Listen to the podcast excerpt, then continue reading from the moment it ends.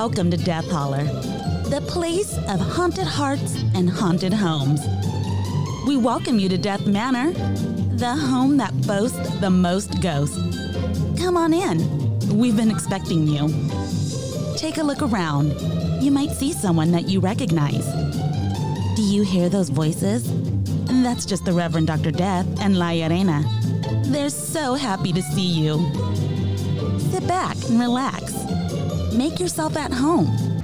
Your new home. And remember, when you're in Death Holler, listener discretion is always advised. We hope you enjoy the show. Well, how's things been going? We went to look at holiday lights yesterday.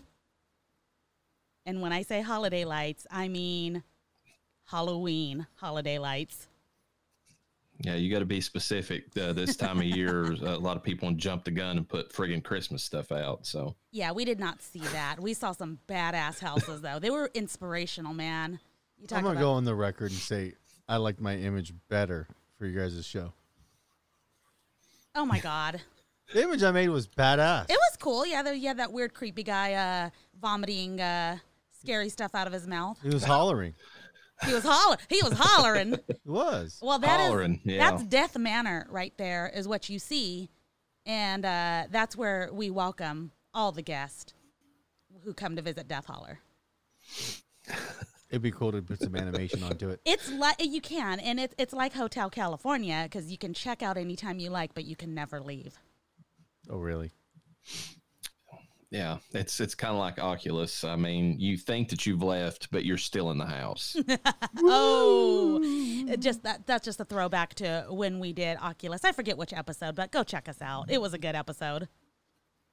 That was a fun movie to watch. Reverend, what have you been up to?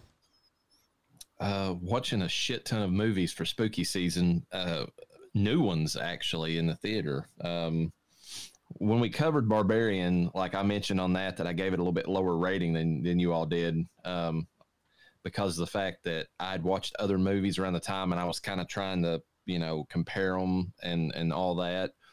So I watched Pearl, which is a sequel to X. I have not seen. Have you seen, babe? X sucked. Other than titties, it's not really. It was a dud. I didn't think it was very amazing.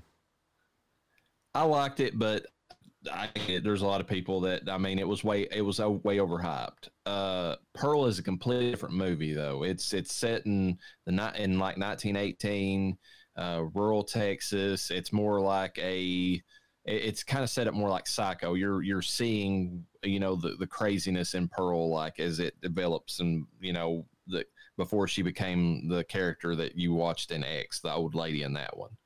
Um, has a lot of callbacks to some older films and and it's actually filmed in a in a style that's like more like you know the the way that they used to do films like the big extravagant things they did back in like the 40s and 50s where the colors were like super bright and saturated and uh, almost like I don't think it has technically a musical number although it does have like a uh, some dance routines and all that so it does even play into that sort of thing but it's more like just a psychological piece. You're following, you know, the character as she just, you know, steadily goes crazier and crazier as she's trying to become famous, basically. And I would rate it about a 4.5 for me. I mean, I just like the the angle that they went with. He went with on that one. It's uh, she's there. There's like a point in the movie toward the end where Mia Goth has like almost a 10 minute monologue in any other movie that seems like that would be overkill and it would just bore you to tears but the way that she delivers it and the and the meaning behind what she's saying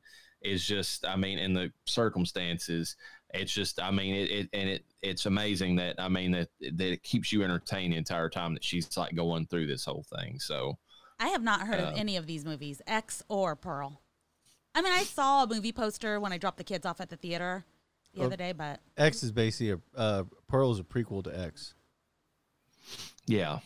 Um, it's so X is like these people are filming a porno and, and it's set up like the Texas Chainsaw Massacre. In fact, it's aping a lot of that stuff in that, that movie. Um, and they're, they're going and, and they rent this cabin that's beside these two old folks or whatever to film the porno. And as soon as they get there, they realize there's something uh, because the the old guy is like really creepy and weird. It's even worse when Mia Goth's character in that one, which she's a completely different character, but when she meets the old lady in the house, also played by Mia Goth, like that old the old lady's even creepier than than old dude. Like she's got like I mean she's got this weird fetish about Mia Goth's character, and it's all about the fact that she realizes that she's got like star potential, and that's something that she always wanted. And like whenever you go to watch Pearl, you actually see like why she's so obsessed with like fame and like you know becoming famous because basically i mean it's not really ruining anything because it's in x that way she had her shot but she missed it like she just didn't have the stuff to be you know the famous person she wanted to be okay wait so, so did did, yeah. did mia goth play the old lady in the prequel no she played the, the uh, potential in porn X. star in but X, yeah, she played the younger version of her in the pre, in the prequel. Yes, which would make sense in X why she was obsessed with her because she saw herself.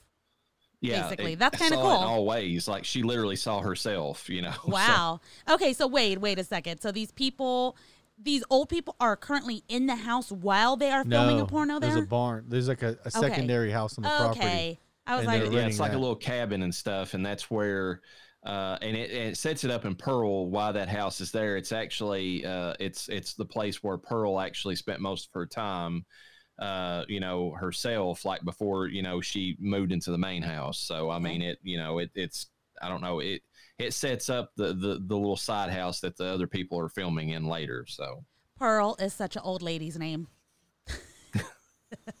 well, I mean, it's uh the thing that's I find interesting about it is the fact it's set in 1918. It's set during the uh, uh, you know right as the biggest part of the Spanish flu, and they they work in i mean you, you could roll your eyes this and i can understand it but they roll in a lot of like the way that they responded back in in that time period with the way people responded to covid basically and it's it's very it's eerily similar in certain ways like you know people are afraid to go to you know shopping and all that they use masks to cover up their faces which they did i mean that that's documented they did that in 1918 that's where they got that where they got the idea to try to do that now. Whether that succeeded or not, that's up to you. But um, it it's kind of interesting that he took that different time period and kind of like you know reworked it for an audience that understands what you know kind of what they that those people went through to a certain extent. So, yeah, pretty cool.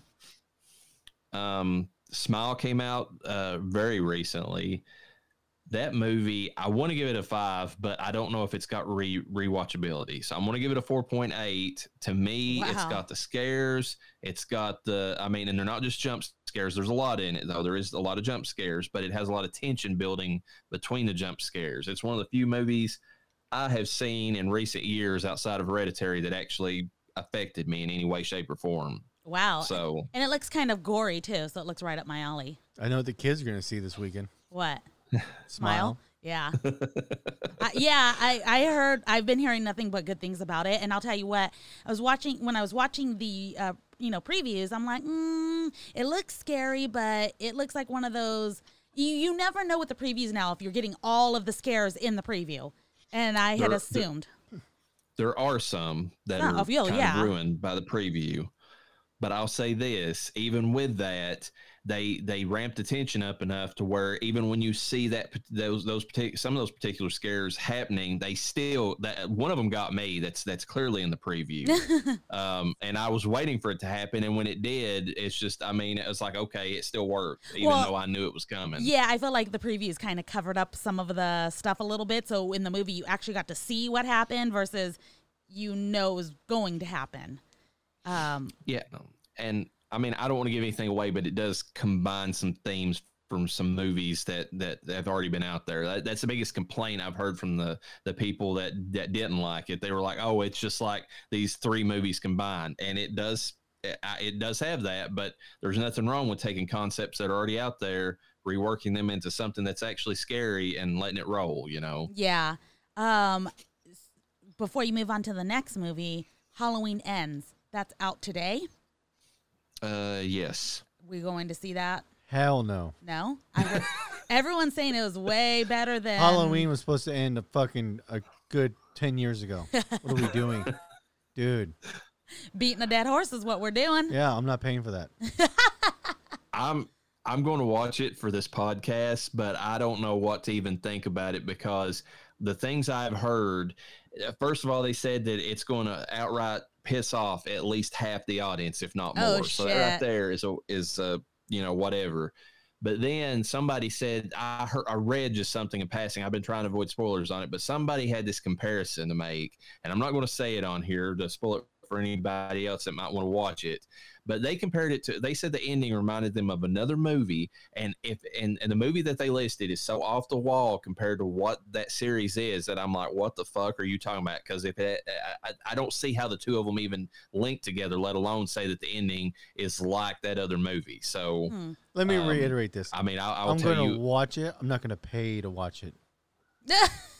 Well, if here's the thing, I heard that it's on Peacock anyways. If somebody's Oh, actually shit. already paying to stream it, to stream on Peacock, it's on there, so you can watch it that way. with with a uh, with a a good email, and I'm pretty sure Death Holler has not signed up for a Uh, week has- of has free not signed Peacock. up for it. Yes, if you want to get a free trial and try it that way, then there you go. Yeah, we could we could stream it for free. How was the um the the new Hellraiser movie? Did you watch it yet? Uh, I, I did watch it. Uh, it uh, I I actually enjoyed it. I'm gonna say that it to me it was around uh, like a 3.7, 3.8 out of out of five. I say that because the first third of it was boring to me. I I mean Uh uh It- I can't. Uh, the thing is, is that it, it, it does it does have a scene early on, so it's not completely devoid of action. Just so you know, it's not a slow a slowest of burns. Okay. It does have a scene where somebody's getting like the chains coming out of the you know the lament configuration or whatever or the the puzzle box, and um and it does show something like that. But then it it goes from that, and it follows this one character who is uh you find out she's like in drug rehab. She's been trying to. I mean, she's living with her brother, and and and she's kind of hooked up with this guy who is. It seems like he's going to like drive her back to doing you know all the stuff that got her into rehab to begin with, and and the and the and and. And, and it does so- happen that whenever she's following this guy, she he expo- he takes her to a place where the puzzle box is at, and then that starts the whole process. Uh, so the first third of the movie, you're sitting there watching this character, uh, you know, and her drama that she has with her friends, trying to set up these, these relationships, so that later, whenever they start getting picked off one by one, you are supposed to care about them. I just like the main actress is kind of flat. I didn't get anything from her, so like I could care less about any of her, you know, what she had to do and then like some i mean like her brother was interesting but then you know that's kind of the setup for the movie. He's one of the ones that gets picked off so then you gotta you know then you're left with her again. So you're kind of like okay i don't you know uh, and until the actual she opens the puzzle box and then the shit starts happening about you know the last half of the movie then it gets i mean it goes to me it's the third best in the series period. You got part one the best. Part two really good hellbound heart and then you got this one because this beats all of those shitty sequels that they came out with later on in the series not saying that much because they are some pretty shitty sequels out there for it but it's better than a lot of those Okay. So probably worth the watch then. I haven't seen two and three. Well, excuse me, two in this one. Oh, look at that. If we you have the start get- movie already.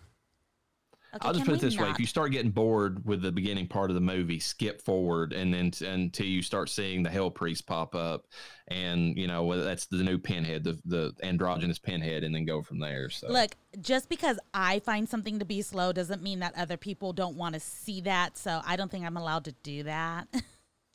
I just have to suffer through it if I think, because that's my fault if I'm suffering through it. I'm just telling you that it, it, it got to me. Like I mean, I was trying. Now, granted, I was trying to watch it after I came home from work. I, I had to do it over the course of a couple nights, but I was falling asleep during that first part. Like it was just, I was like, oh, I mean, I saw the potential there with like the little things that they showed here and there, but I was just like, come on, like I need something, something to start, you know, Yeah. sometime soon.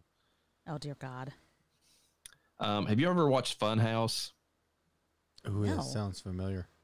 What year? It is a really old, like 1980s Tobe Hooper film. Like it was one of the first films he did after uh, doing Chainsaw. What's the what's the plot?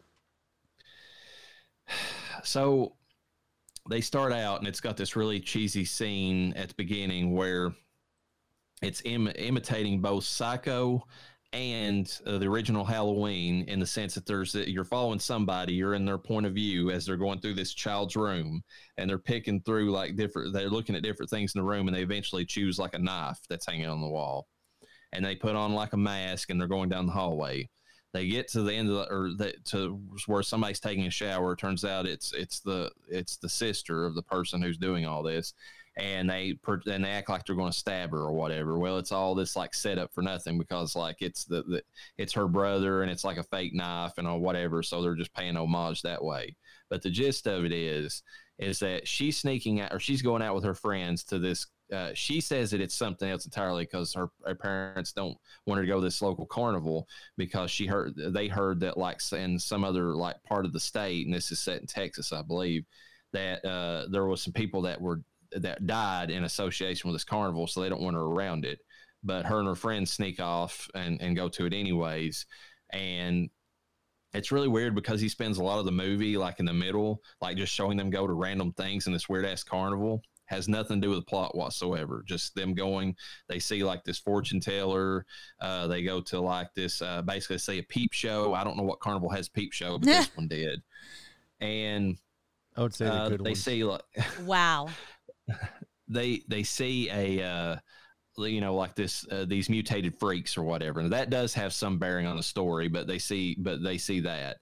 And then one of them gets this wild idea. It's like hey some friends of mine you know kind of snuck into the uh, the fun house that uh, you know uh, amongst one of the last rides of the night and then they just stayed there you know and kind of partied or whatever. So that's what they do hence the name. But what happens is they kind of uh, they they they see a murder take place beneath them while they're in the funhouse, and they get caught and then the the and it's the people the carnies that are running it then they don't want uh, they've already had some you know obviously some bad uh, publicity because of some deaths that, that happened earlier, and they even admit that. So uh, they they want they go through and basically are, are trying to kill these kids that that you know uh, stayed in the funhouse at night. Um, it's the best thing about it is is that one of the people in the movie that has like this Frankenstein mask on through the majority of the first half while they're at the carnival, when he pulls it off, he I mean, when what plays into the mutated freaks thing is he's like this inbred mutated freak, Yep. uh, like son of the main carny. And he's got and the mat and the makeup work they did on him is actually pretty decent. He's It got this good. ghastly like albino, you know, uh, split face uh, type thing and he's the one that goes around doing the, the all, most of the kills in the movie. Yeah. Sounds really Um, familiar. They did a really, really good job. Let me see if I can get a, pi- a picture enough to show the hubs. There you go. Ooh, I've seen that. 1981. Yeah. I don't, I don't And, know uh, if you remember this gem, but it, it never it didn't really hold up to the test of time. But uh, you've had to have seen it. Uh, Rawhead Rex. I actually that's one that I've never sat down and watched. I know of it, and I know that it's like Oh, it. And I know the story behind it, and it's another Clive Barker thing. Mentioning going back to our mention of Hellraiser, but yeah, it's. Oh, is that his know- movie? That, that's based on one of his stories. Yeah. Okay. Yeah, that when I was a kid, dude, that was such a good movie. And then I was an adult and I watched it and I was like, oh. Yeah, it's that's what I've heard about it. That you know, like if you like the people who have nostalgia for it when they go back and watch it, they can't really defend it. It's Oh, yeah, it's pretty bad. But I remember such when I was a kid, it was such a good scary movie. The monster, they did a good job with the monster. I'll give them that. But yeah, it's it's so it's bad. That's that's kind of like this movie. I mean, that monster, like those effects, like whenever that he that, that mask comes off of that person, I was like, I just looked at my wife. I was like, oh shit, they actually spent some money on this thing. That looks pretty good, you know. Shoe doggy. But uh, yeah, the movie itself, it's it's just kind of like a slow slasher. It's I, I don't, it's and it's you know, the, the, and there's better ones that came shortly thereafter, you know, including Friday the Thirteenth and all that. That's the reason it kind of got buried. I know why it's kind of got some nostalgia for people, but it's not amongst the best uh, of the of that type. Uh, your wife watches all these movies with you. Does she actually watch them, or is she like me and she falls asleep? No, she well, she does the thing where she's like kind of got like an iPad or something off to the side. And Like she's she looks up on occasion or whatever. You know, if, if something really interests her, she'll stay with it. But otherwise, she just checking back and forth. I think her comment at the end of it, and I can't really say anything to the contrary of it, is that it just has a kind of a dumb ending because they they didn't really like the main character, the main actress, the final girl, like she just kind of walks out. I mean, like everybody else has like you know that she knows has been killed. She finds her way out of there. The carnies are looking at her, covered in blood, and she's just freaked out of her mind. And they're like, "Whatever, what the fuck? We're just going to go back to doing our job here at the carnival." And she's just staggering among the crowd, and that's how it ends. It's You just know like, what? okay, That's actually pretty believable. I, well, actually, I can believe it too. It's Yeah. just, it, it's still it's, Maybe her walking is unbelievable, but them saying, "I gotta get shit. I gotta get. I gotta go I back got to shit. work." I got to get back to my carny job over Yeah. here. I Uh, could see that. D- does does the uh, lady reverend uh, listen to the podcast? I don't think so. no. Okay, I don't know how what she thinks about the hobby. I don't know if she'd ever like go on it. Like, I, I don't know anything about the lady reverend. So, the lady Mrs. Death. Yeah, she. Uh, I don't know. She was. I was not impressed by that ending. She was just kind of like, "Is that it? Is that what, the, what how the movie's going to end?" Because it, it. I mean, the that that freak that you saw the picture of that he he does eventually die, but it's just kind of like, okay.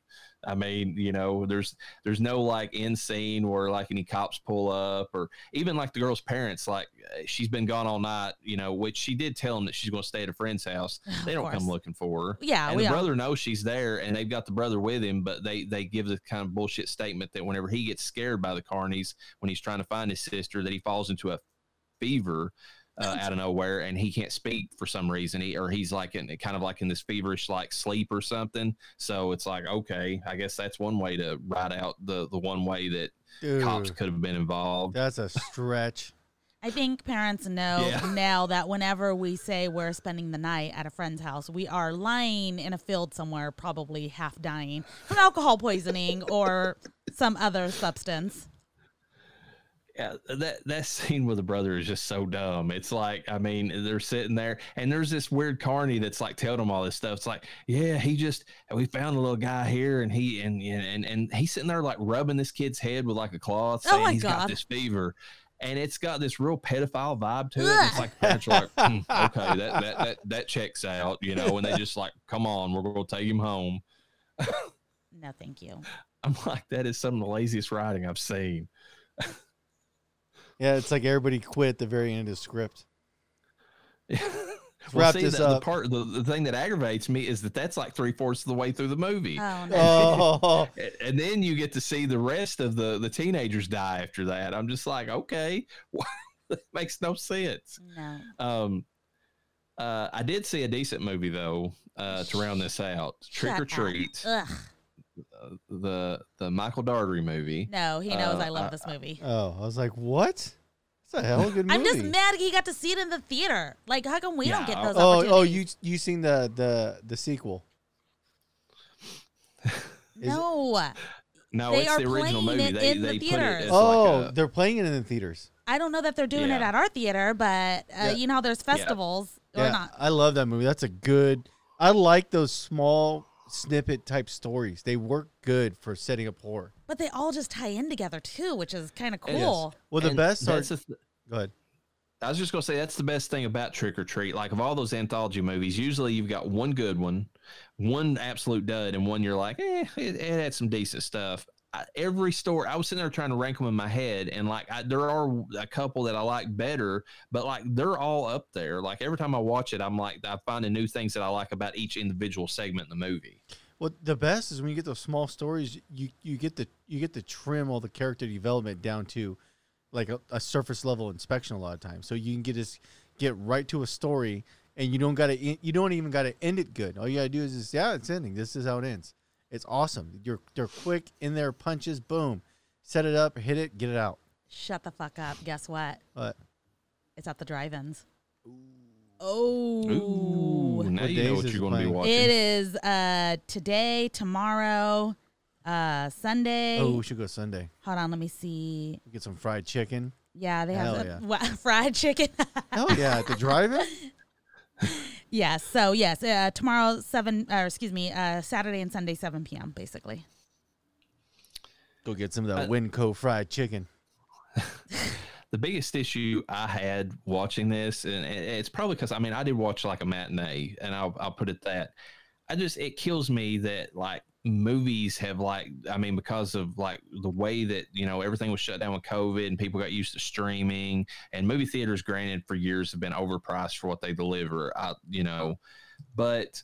I, I just hate that that experience is like going away because we were there and like there was maybe like four other people in the theater with us. That entire theater was dead though. There was like one person, and this is a theater in 2019 before all this hit. That was like if you went there at any given time, it was just like lines out the door, and there was like there was only one person like working like the the concession booth because there was nobody in there. Oh wow. And, I, and this is like in a in, in the bigger city. I mean, like the one we have local here is a smaller theater and it's busier. And I was just like, what the fuck is going on with this? See, I said Um, I think there's such a big market for drive-ins right now. Drive-ins are awesome because you get to bring your own stuff. It it's cheap to get in. It's it's a real easily easily marketable thing. well, yeah, Yeah, but well, we, oh, go ahead, Reverend. I was just gonna say we had one uh, in a in the next county over from us, but they shut down because uh, uh, COVID kind of killed them too. Like the the original owner who had such a passion for it, he was an old man. He passed away. His son took it over. They tried to make a go of it, but then COVID happened, and now it, we don't even have access to that anymore. But that was the one drive-in we had. We do. All of our theaters local to us are pretty fucking busy. Um, you pretty much have to buy your tickets on the app, or else you're not going to get seats together. Um, you know, th- there's still like a few empty seats here and there, but they're more peppered than anything. It's not like, wow, no one's here. The only time you'll get a movie where it's not a lot of people, and I and I don't know if this is how it is for you every time, but a movie like Trick or Treat, where it's an older movie, people are like, oh, I don't want to pay money to see that in the theater. They don't see the value. Um, we always send our kids to the I don't know how to pronounce it, G- Gibi festivals. G- G- um, Anime Ghibli. festivals. yeah, Ghibli. There we go. Um, we send them to those, and um, they're pricey as fuck. They do charge up for those, but um, sometimes they're super full. Like if it's you know my neighbor Totoro, yeah, it's gonna be booked. But like Howling's Castle, that one wasn't. yeah, that they for whatever reason that one wasn't super booked. So Yeah, I just got known a movie. I, I haven't let her seen it yet. It's called uh, Bella. It's pretty. It looks pretty good. I watched like the first twenty minutes. It's hella good. Mm-hmm. So yeah. Uh, anyways, I- Wow. well, so, well, I'm sorry. I'm trying to keep it on Death Holler right here. It's a conversation. We're talking about. We haven't even started the sh- actual show yet. This is the cold open. That's true. So we need to Um, tighten it up. but I, but that's my biggest. I mean, like it's just, and I understand that. I mean, but it, it, this whole theater was like there was barely anybody in it, and I mean, they're playing all of the major movies that are out right now. That's what I mean. I was just. I was just like shit. Like the parking lot had like maybe ten cars in it, and it's like one that held like hundreds. Oh, you know, before. sucks. So it's just like I mean, I was looking at it and I was like, this shit's about to go away, like because I and I'm I don't know about you guys, but if I'm watching a movie at the house, like I mean, because I've not paid anything investment wise into it, I start looking at my phone anymore. Like even if it's a movie I really like, I'm like, you know, oh, let's just see what's going on my phone. And I'm like, fuck, and you- I have to forcibly put it away, and I don't have that problem in the theater because you know it's it's a you know a darker room, bigger screen. You know you've paid to get in there, a uh, big upcharge to get into it, and it's like I'm gonna fucking watch this movie. I don't, you know, whatever. I'm gonna put my phone, you know, on on silent, you know, and mute it and all that stuff. But like at home, it's just like, yeah, I, I get kind of check and see what my emails are saying. Yeah. I- What's going on in and- Death Holler? yeah, it's like I mean I don't know Uh, that that's probably that might be a me problem, but I don't. I mean I know so many people that do the same shit though. Like they they they talk up a good game. It's like I love to stream from the house, and then when you talk to them, it's like, well, did you see this one part in the movie? And they're like, no, and it's like because they were looking at their phone while they were watching the movie. You know, it, it's just how it goes. See, Um, what I like to do is try to get our projector set back up. I I like watching stuff outside in the projector because you out there, it's different. You're not inside the house. You're outside. yeah, You're watching on a big screen. To me, that's that. It was always fun going out there with the kids and watching horror movies. oh yeah. that that would make for a, a experience that would be closer to the movies and probably keep somebody's interest because of the novelty of it. Oh, you know? yeah. It's different. You're outside and and it's not that too, but it's awesome going out there during a kind of winter when it's not raining, but it's cold. You get a you get a fire pit going, and then you watch out there watching a movie. It, it makes for an awesome time. Yeah, I could see that. Well, speaking of people outside, should Let's we let, let, them, those people in. Let's let them in.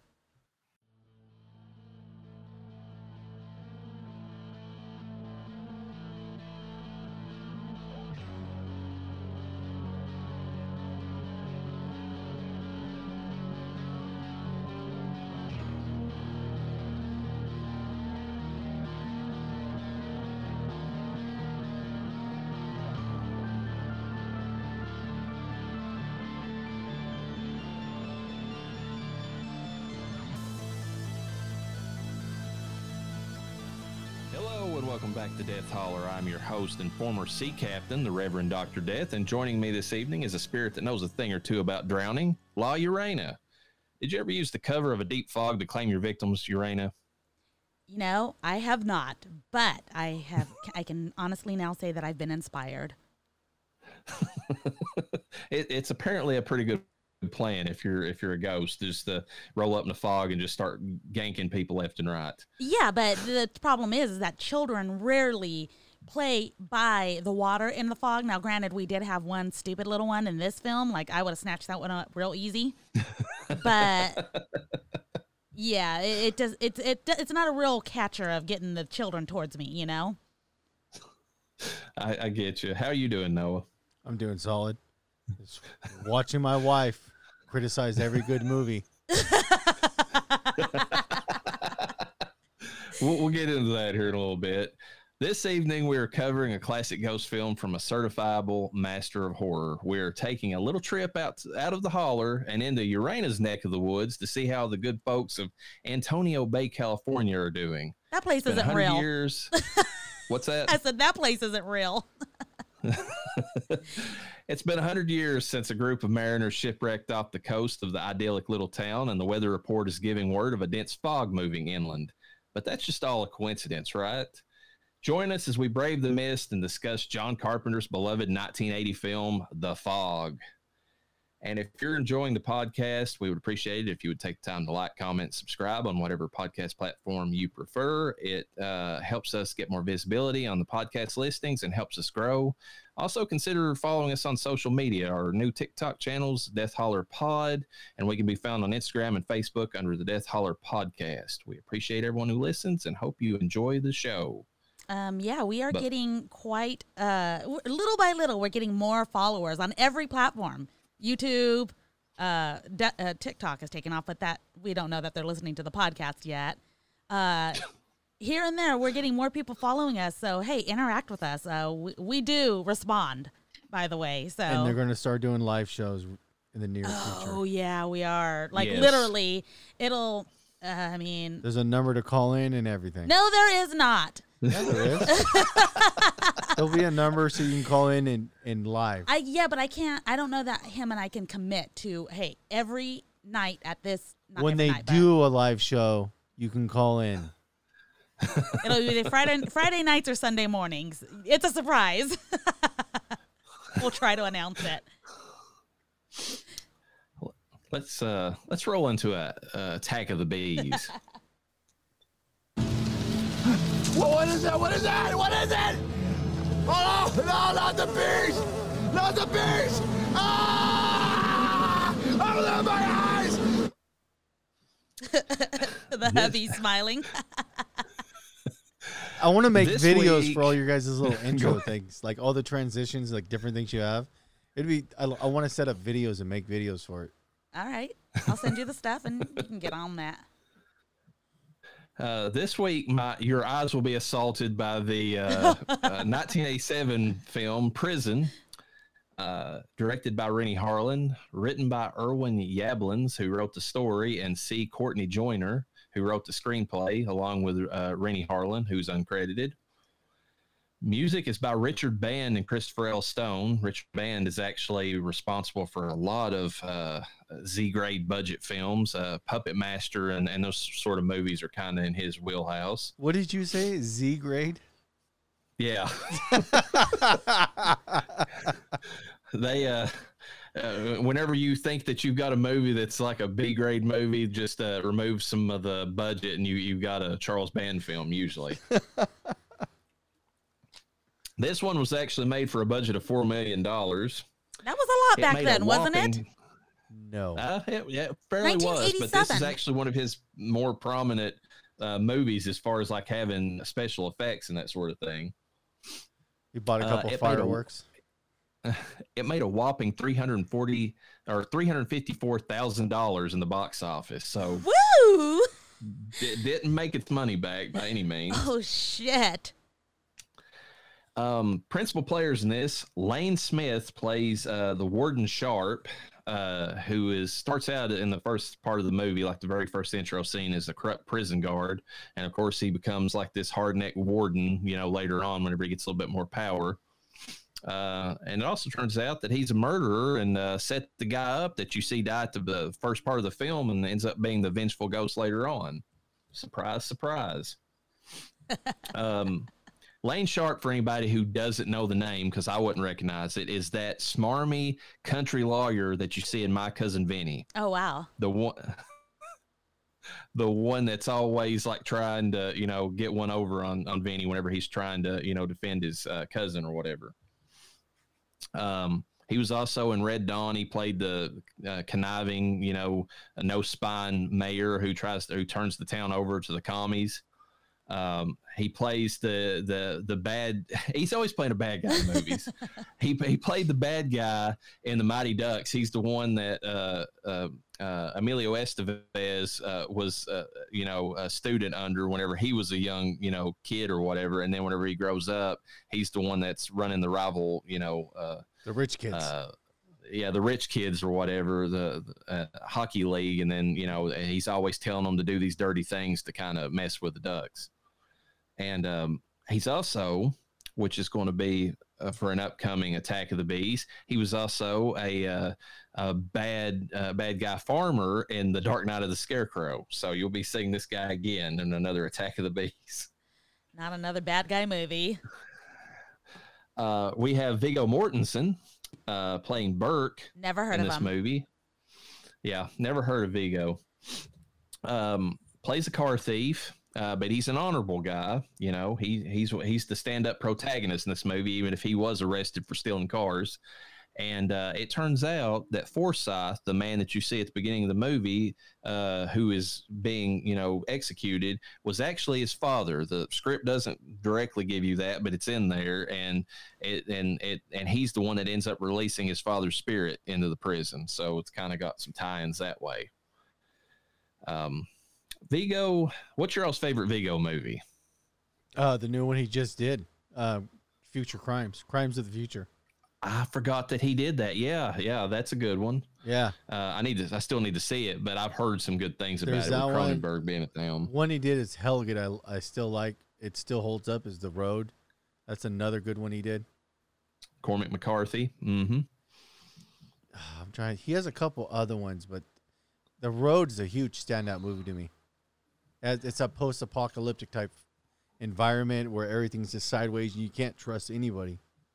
Oh yeah, it's it's super dark. What about you, Ur- Urana? What do you think?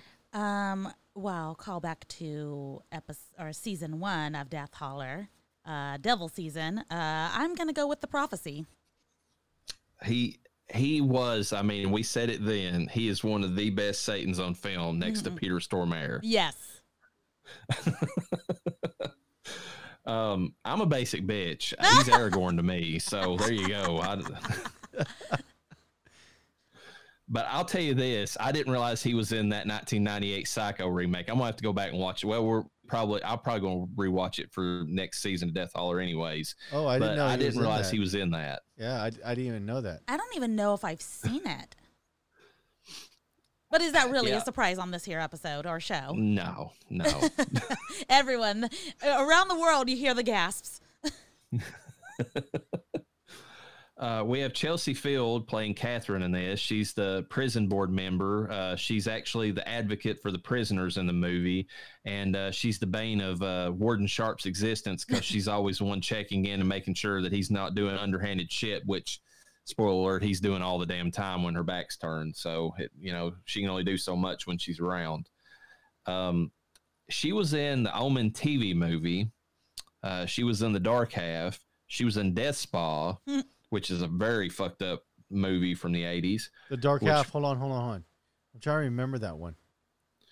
That's the uh, Stephen King movie where uh, uh, I believe it's Ed Harris. No, Ed Harris is in Needful Things. It's where uh, you you have uh, Michael Rooker playing Alan Pangborn, and like he's, and then you have the the writer director, or I mean the writer is uh, the one who's like end up killing everybody because he's like he's he had this tumor that was removed, and and it, it it's like in this ghostly spirit, this pseudonym that he made up, Charles Stark or something like that uh, comes back and starts killing all these people. And it just so happens he has the same fingerprints because he's a twin, like, you know, that was removed dark or half. excess. It sounds yeah. almost like you can call the movie Malevolent.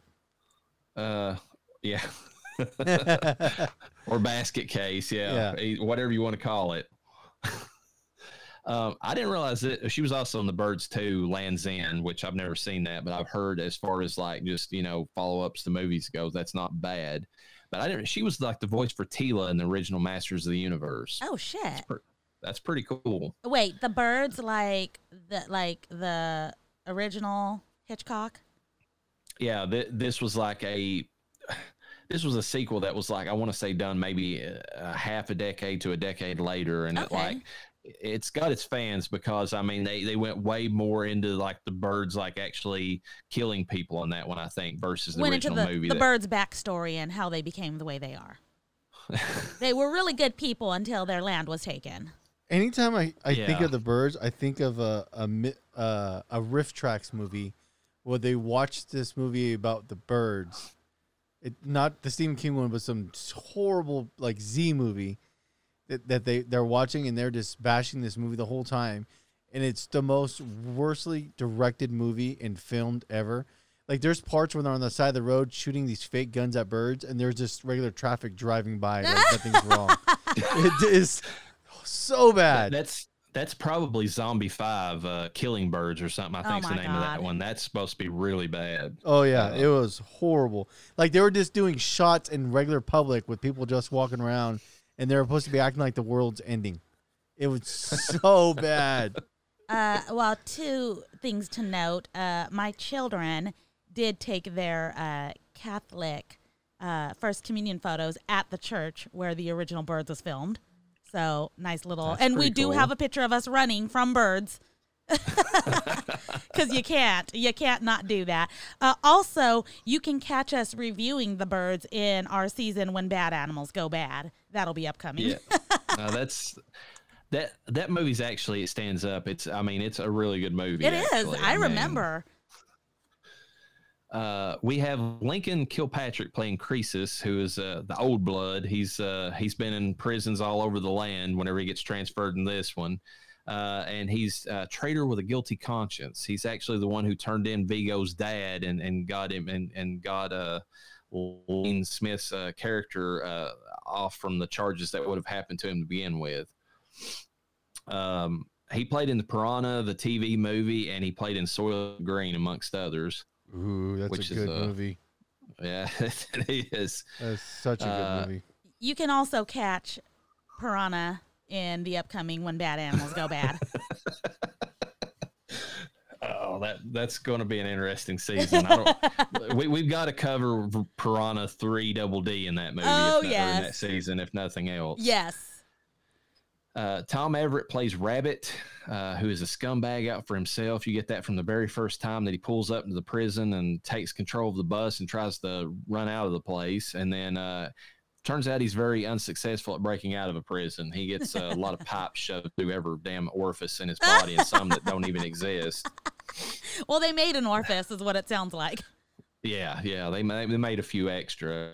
Uh, he he was in Leatherface, Texas Chainsaw Massacre three, Friday the Thirteenth, the final chapter, Tremors three, Back to Perfection, uh, Dances with Wolves, and then Air Force One. So he was in a mix of movies. Uh, first off, you can catch me wearing my child's Leatherface shirt right now. I have that on. It is so cool. It actually feels like a face. Uh, and also, will we be reviewing Tremors in When Bad Animals Go Bad? I mean, I don't know if it's that. that that's more of a creature movie. There, there's a season for creature features, and I think that would probably be better than that. You kind of throw that in there with. I mean, there's all kinds of just movies that are about like Kindred, uh, the Kindred or whatever. It's like a movie about this weird creature that's like an aborted fetus that turns into a monster or Hey. something. It's you know. Okay.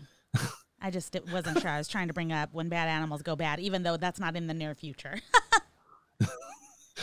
Uh, Ivan Kane plays Lasagna, who is a Okay. Sly Stallone fan. Uh, got got the Brooklyn accent and all that stuff going on.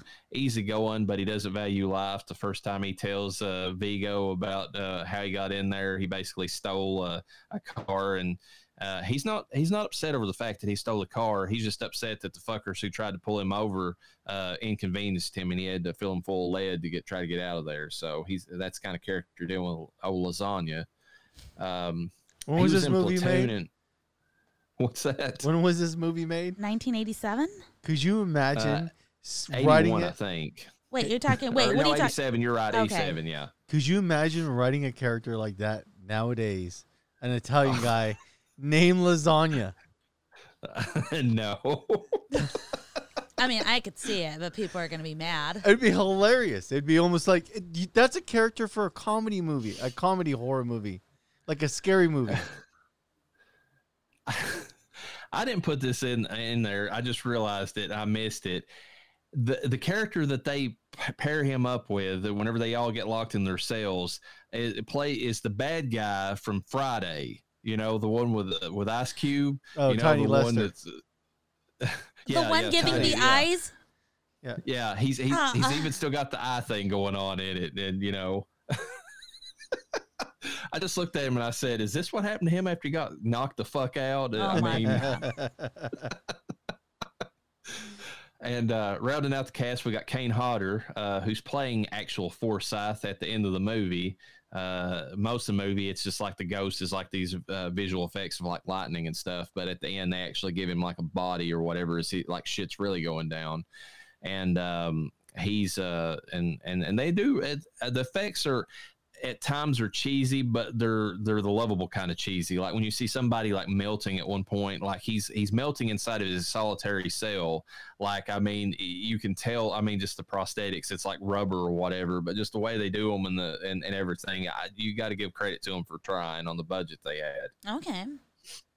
Uh, but Kane Hodder's character Forsyth actually looks pretty good at the end of it. He looks like this undead monster or whatever. Um, and of course, Kane Hodder's been in a ton of shit. He's he's Jason, the Jason everybody knows at least. I mean, there was several others, but he took a he took on the role at part seven, and then like had it for a long long time after. And he's the big hulking Jason that everybody remembers Yeah.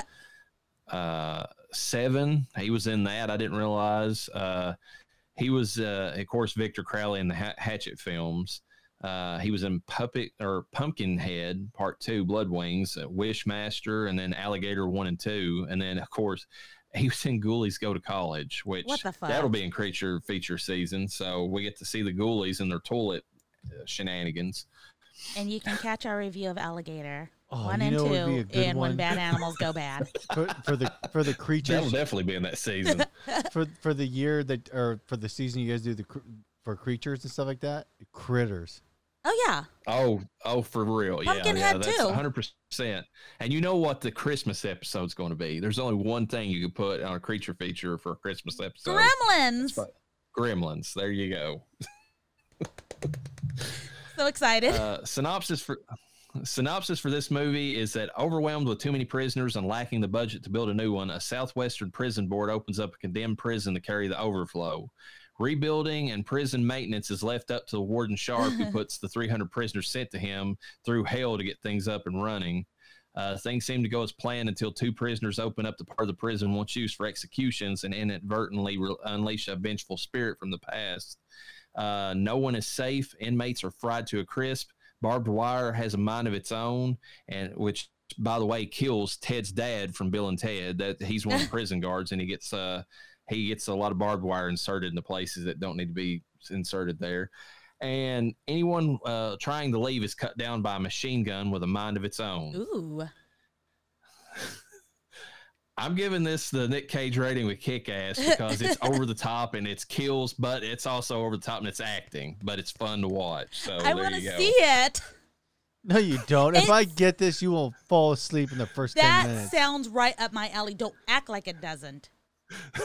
I'm gonna hold you to that. Okay. I mean, and if I don't like it, then you're right. I mean, I, I won't I won't lie and not admit that you were right, but I mean, sounds like a lot Your rating should be raised raised on of like a coma to a snooze. it's like coma's like the worst, and a snooze is like your best. I swear to God. My snooze fest rating. Yeah. I, it, it has to become an official thing because I can't even count how many times I said snooze fest on this. I rate this movie a coma. So I slept through the entire thing.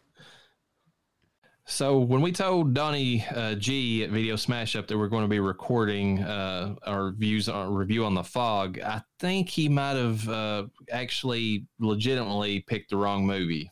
Uh, you might want to decide that whenever we whenever we play this. well, you guys promised me there would be no more porn, so this better not be porn again.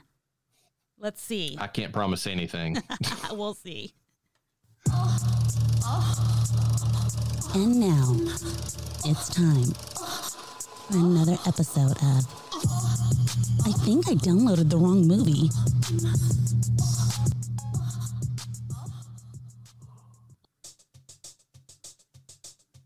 Hello, everybody. It is Donnie G, and today I am actually going to be reviewing the 2005 remake, The Fog.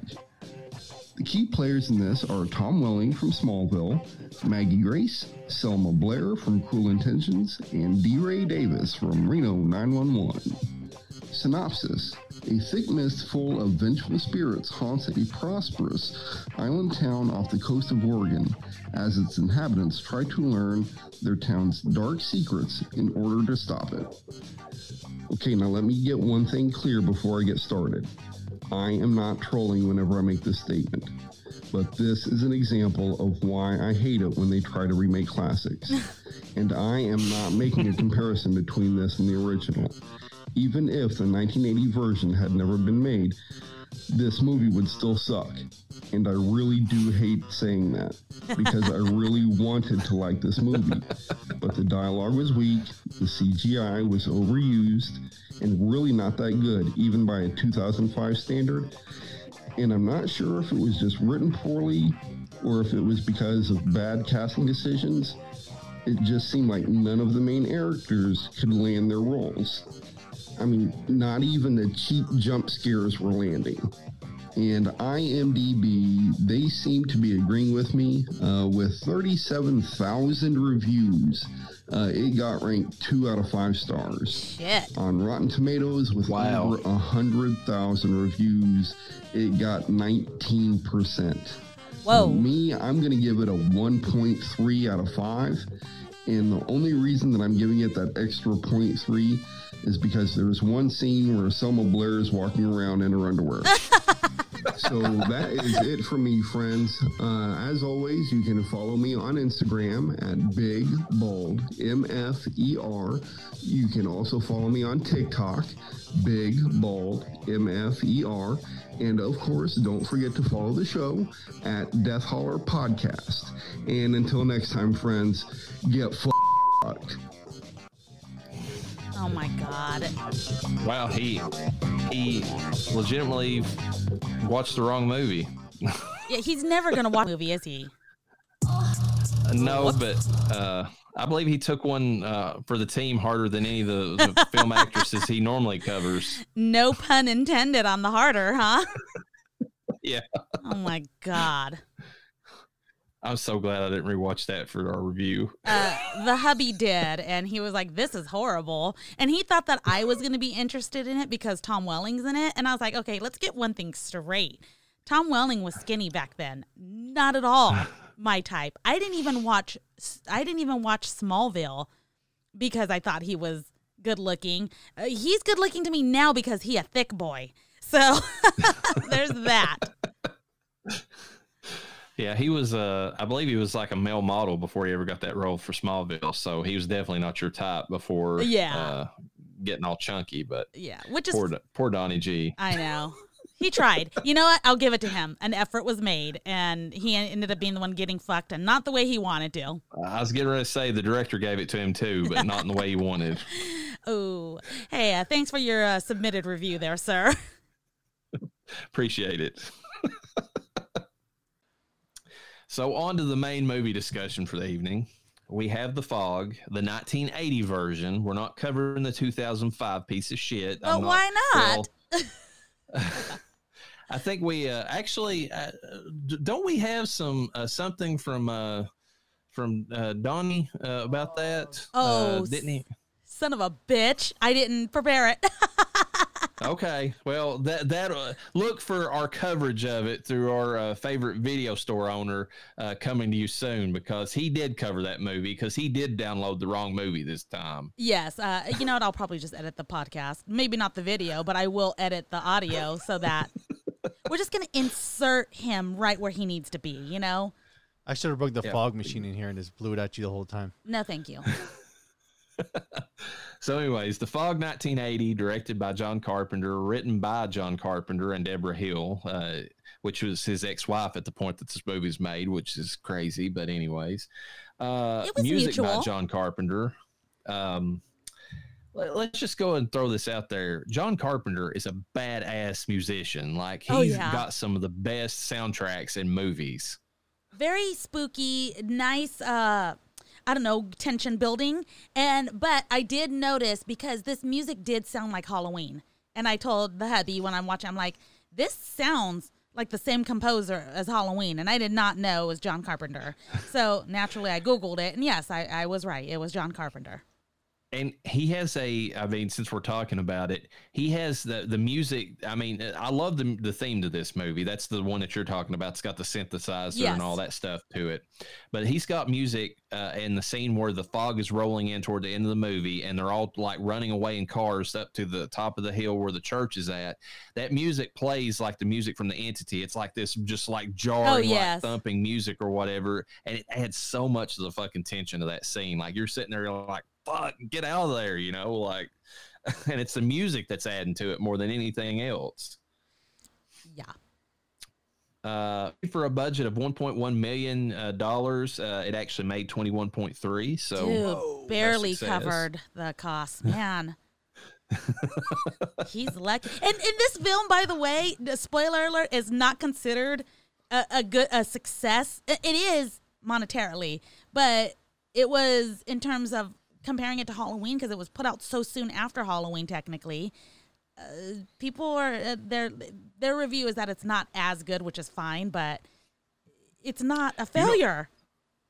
What you know what's dumb about that though? Do you- do do the story behind Halloween is it released, it left theaters.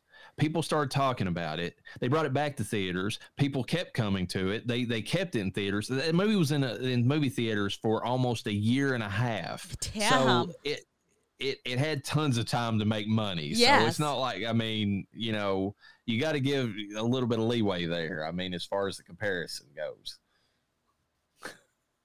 Uh, principal players in this is Adrienne Barbeau, who plays Stevie Wayne, the radio DJ and the hot single mom in the movie. Uh, this she was John Carpenter's wife during the filming of this, Oh, and that's what I'm saying. It's kind of weird that his co-writer and producer Debra Hill, his ex-wife, had to deal with the fact that his new wife was in the. I don't know how that worked out. It did because they made the movie, but you know, it's kind of that has to be awkward. Well, it doesn't okay. Like sometimes when you're a power couple and you, the marriage doesn't work out, you're still a good working couple per se. I know that The Rock still has his first ex-wife as his agent.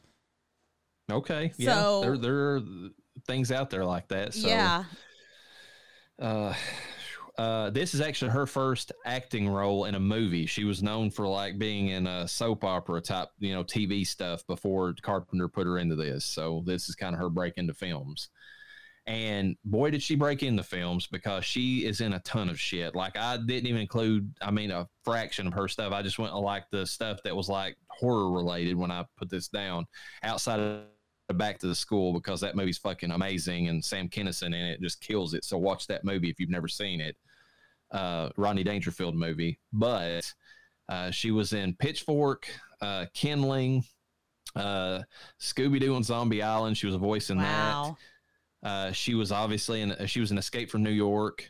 Uh, she was in The Thing. She was actually uncredited. Uh, she was the voice of the computer in the movie, which Wow. was uncredited for her. Uh, she was in Creepshow. She was in Swamp Thing. Creep Show. She was such a major bitch in that. Oh, fucking- she was the worst bitch in that movie. What was she in Ugh. Creepshow? She was a girl that got mauled by the thing in the box. She was a shitty wife. And uh, if I remember, wasn't that guy that was the the university professor also the guy that was the preacher in the, the fog? preacher, yep. Uh, Okay. Hal Holbrook, they were working together again, and he was playing her basically her uh, submissive husband, and, and like she was a like a gold digging bitch that just basically told him where to go and where to stick it, and like she never actually put up any effort on her side of it. I, for some reason, cannot remember that on Creepshow. I, I don't know why that Yeah. He the, the the thing just tears her apart. Creepshow was the one that had the thing in the in the in the lake that those kids were trying to escape, Correct. That's and that's then the second. Indian guy, That's, That's the the second fir- one. That's yeah. the raft from part two. and then thanks for the ride, lady. yes. Oh, that's my favorite. That's, That's my favorite two. one. okay, okay, okay, Thank- thank- thank- Thanks for the ride, lady. okay. Moving on. Sorry. and old Chief Woodenhead, which would definitely get you canceled today, but Yes. let's not even talk about that. Uh, pretty sure there is a movie that Don could have downloaded about Chief Woodenhead. Uh, but she was she's been in a tons of horror themed cartoon voiceover work as well as horror TV series.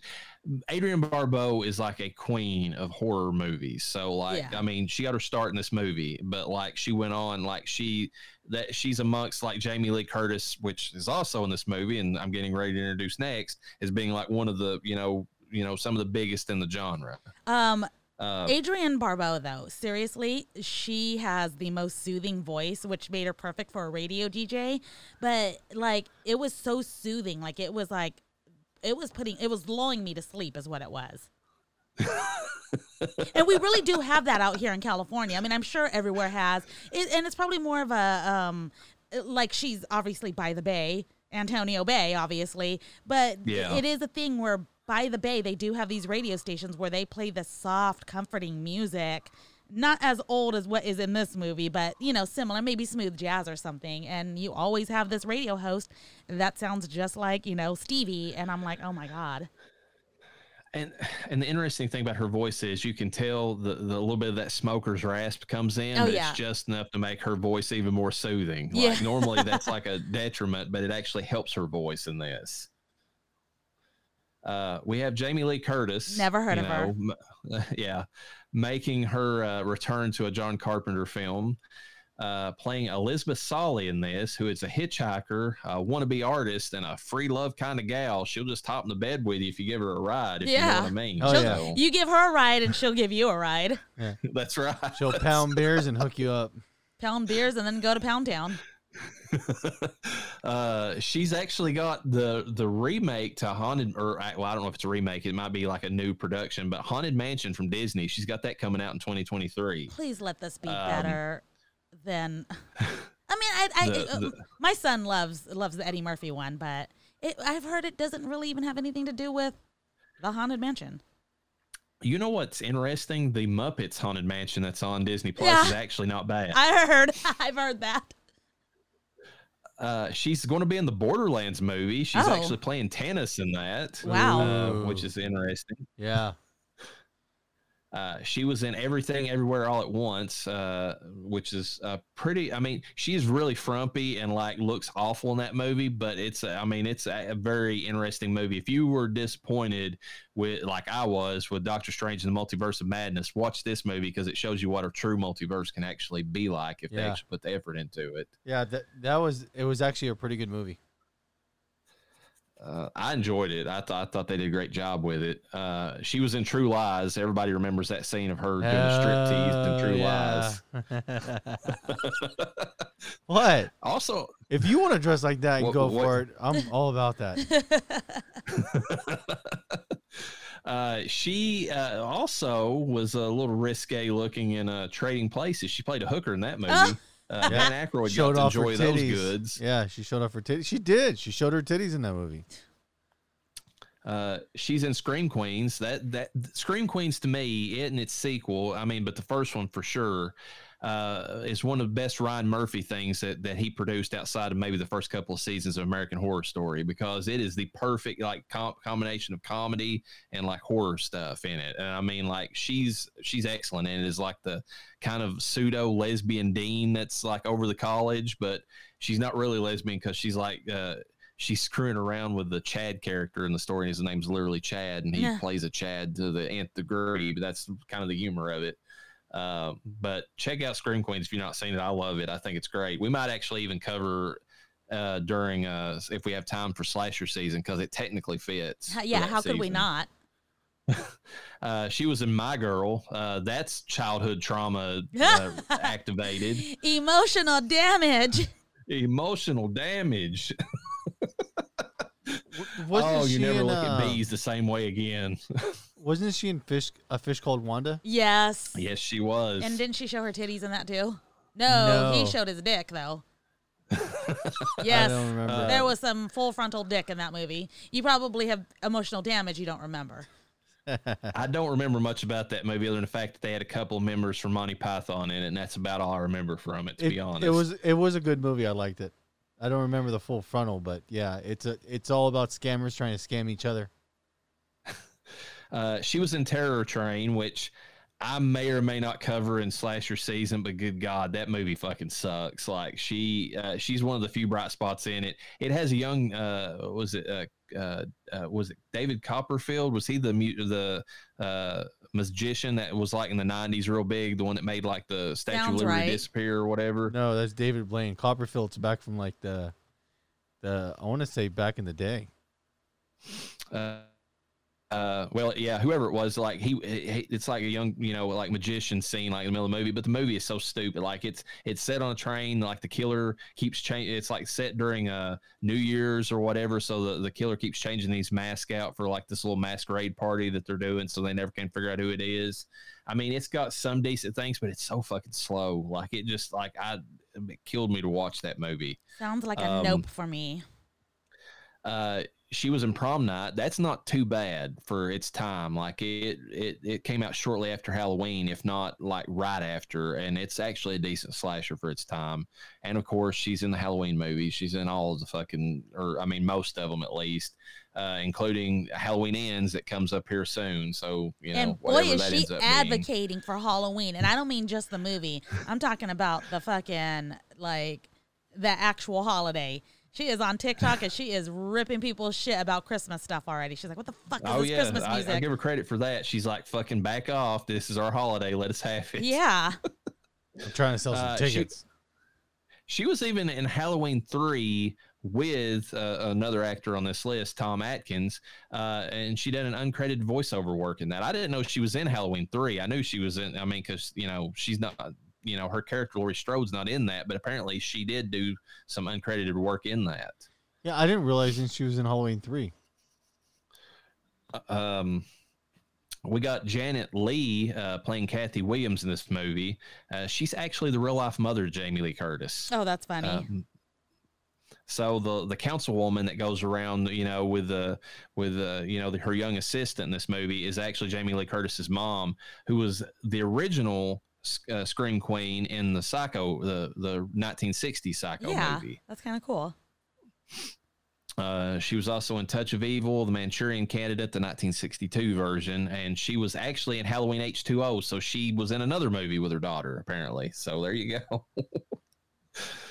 uh, Tom Atkins, uh, who plays Nick Castle in this, but not the Nick Castle who was Michael Myers in the original Halloween. See, you know, John Carpenter likes to take his friends' names and put them as characters.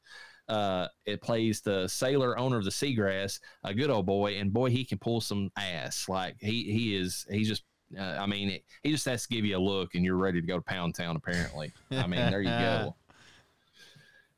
I sent this meme to Urana. Like it cracked me up because it had like Michael Myers and he's like complaining to Tom Atkins over the Yeah. phone. It's like they didn't even put me in Halloween three. That was my movie and they wouldn't put me in it. And like and Tom Atkins is responding back. He's like, Shut the fuck up. I just banged your sister. Now get the fuck off the phone. I was like, I was like, well, technically he's true, um, or he's telling the truth. I mean, he did bang, you know, Laurie Strode. Uh, in my head canon for this, I mean, can you not see after Laurie Strode like got the hell out of you know Haddonfield that she didn't just become like this? I mean, she could have been this character under a different name. Yeah, absolutely. Actually, So, I mean, you know, whatever. I mean, it's it, it's. I, I think that's what's happening in this movie, but that's just me.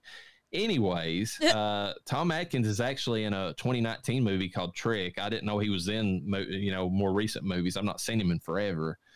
Uh, he was uh, in Halloween three, season of the witch, um, that he filmed after this, and uh, he was in Night of the Creeps, which I fucking love that movie. Oh, and yeah, his that's a good character in that He's a badass in that movie. he's a he's a badass in a lot of his movies, to be perfectly honest. is that his official Uh, title slash role?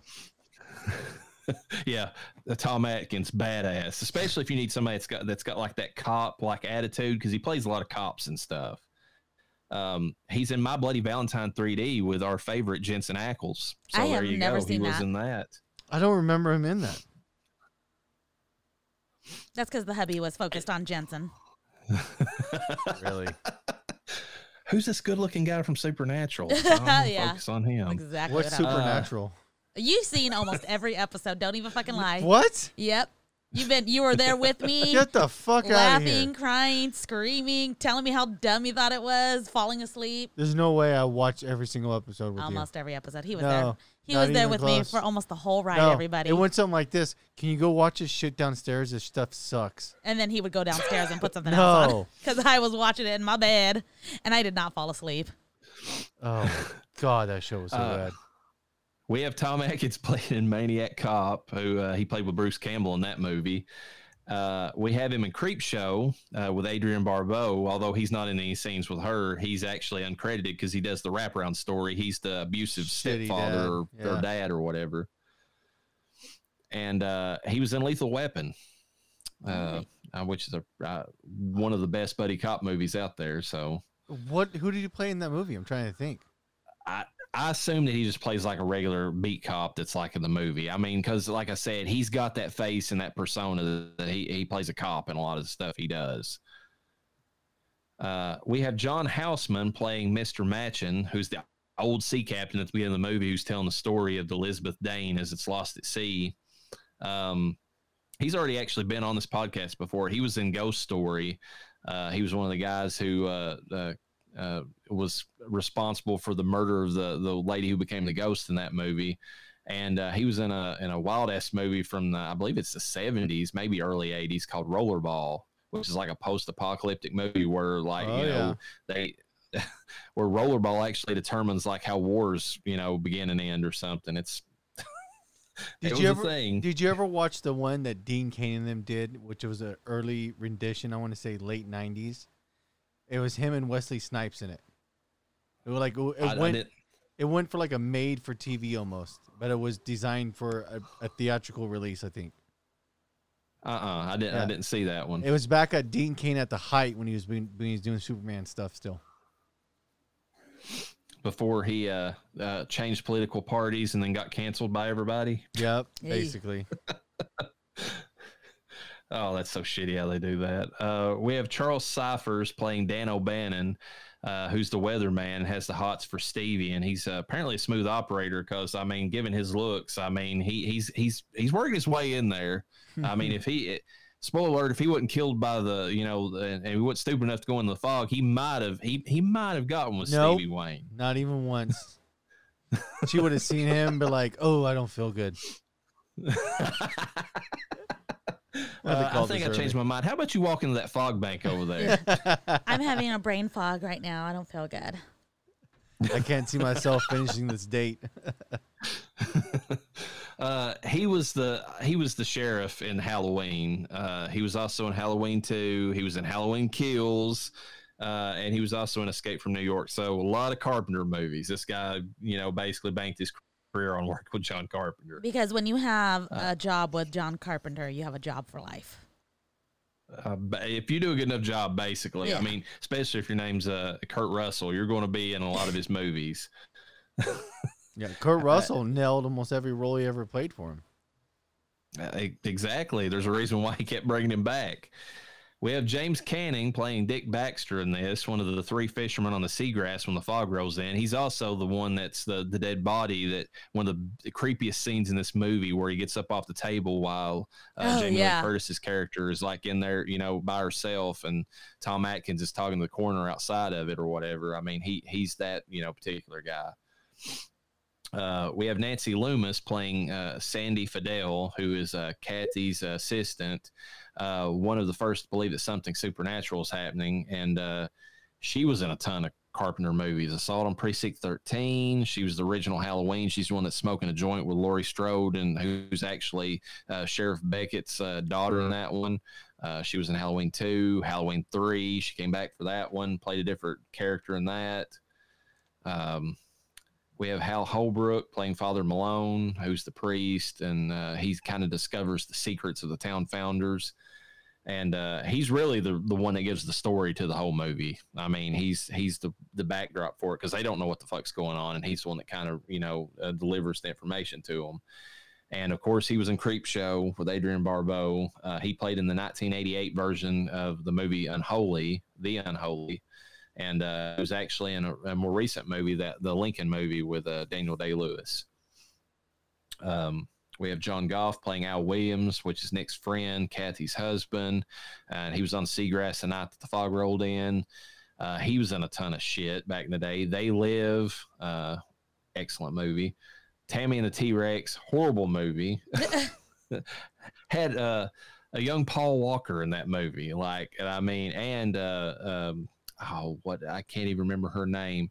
Uh, it's going to kill me. She she was uh, Kathy Ireland. I, I want Oh. to say, but that's that's that. I don't I don't think that's. Uh, but maybe I'm wrong. Maybe that was her. But anyways, really weird movie.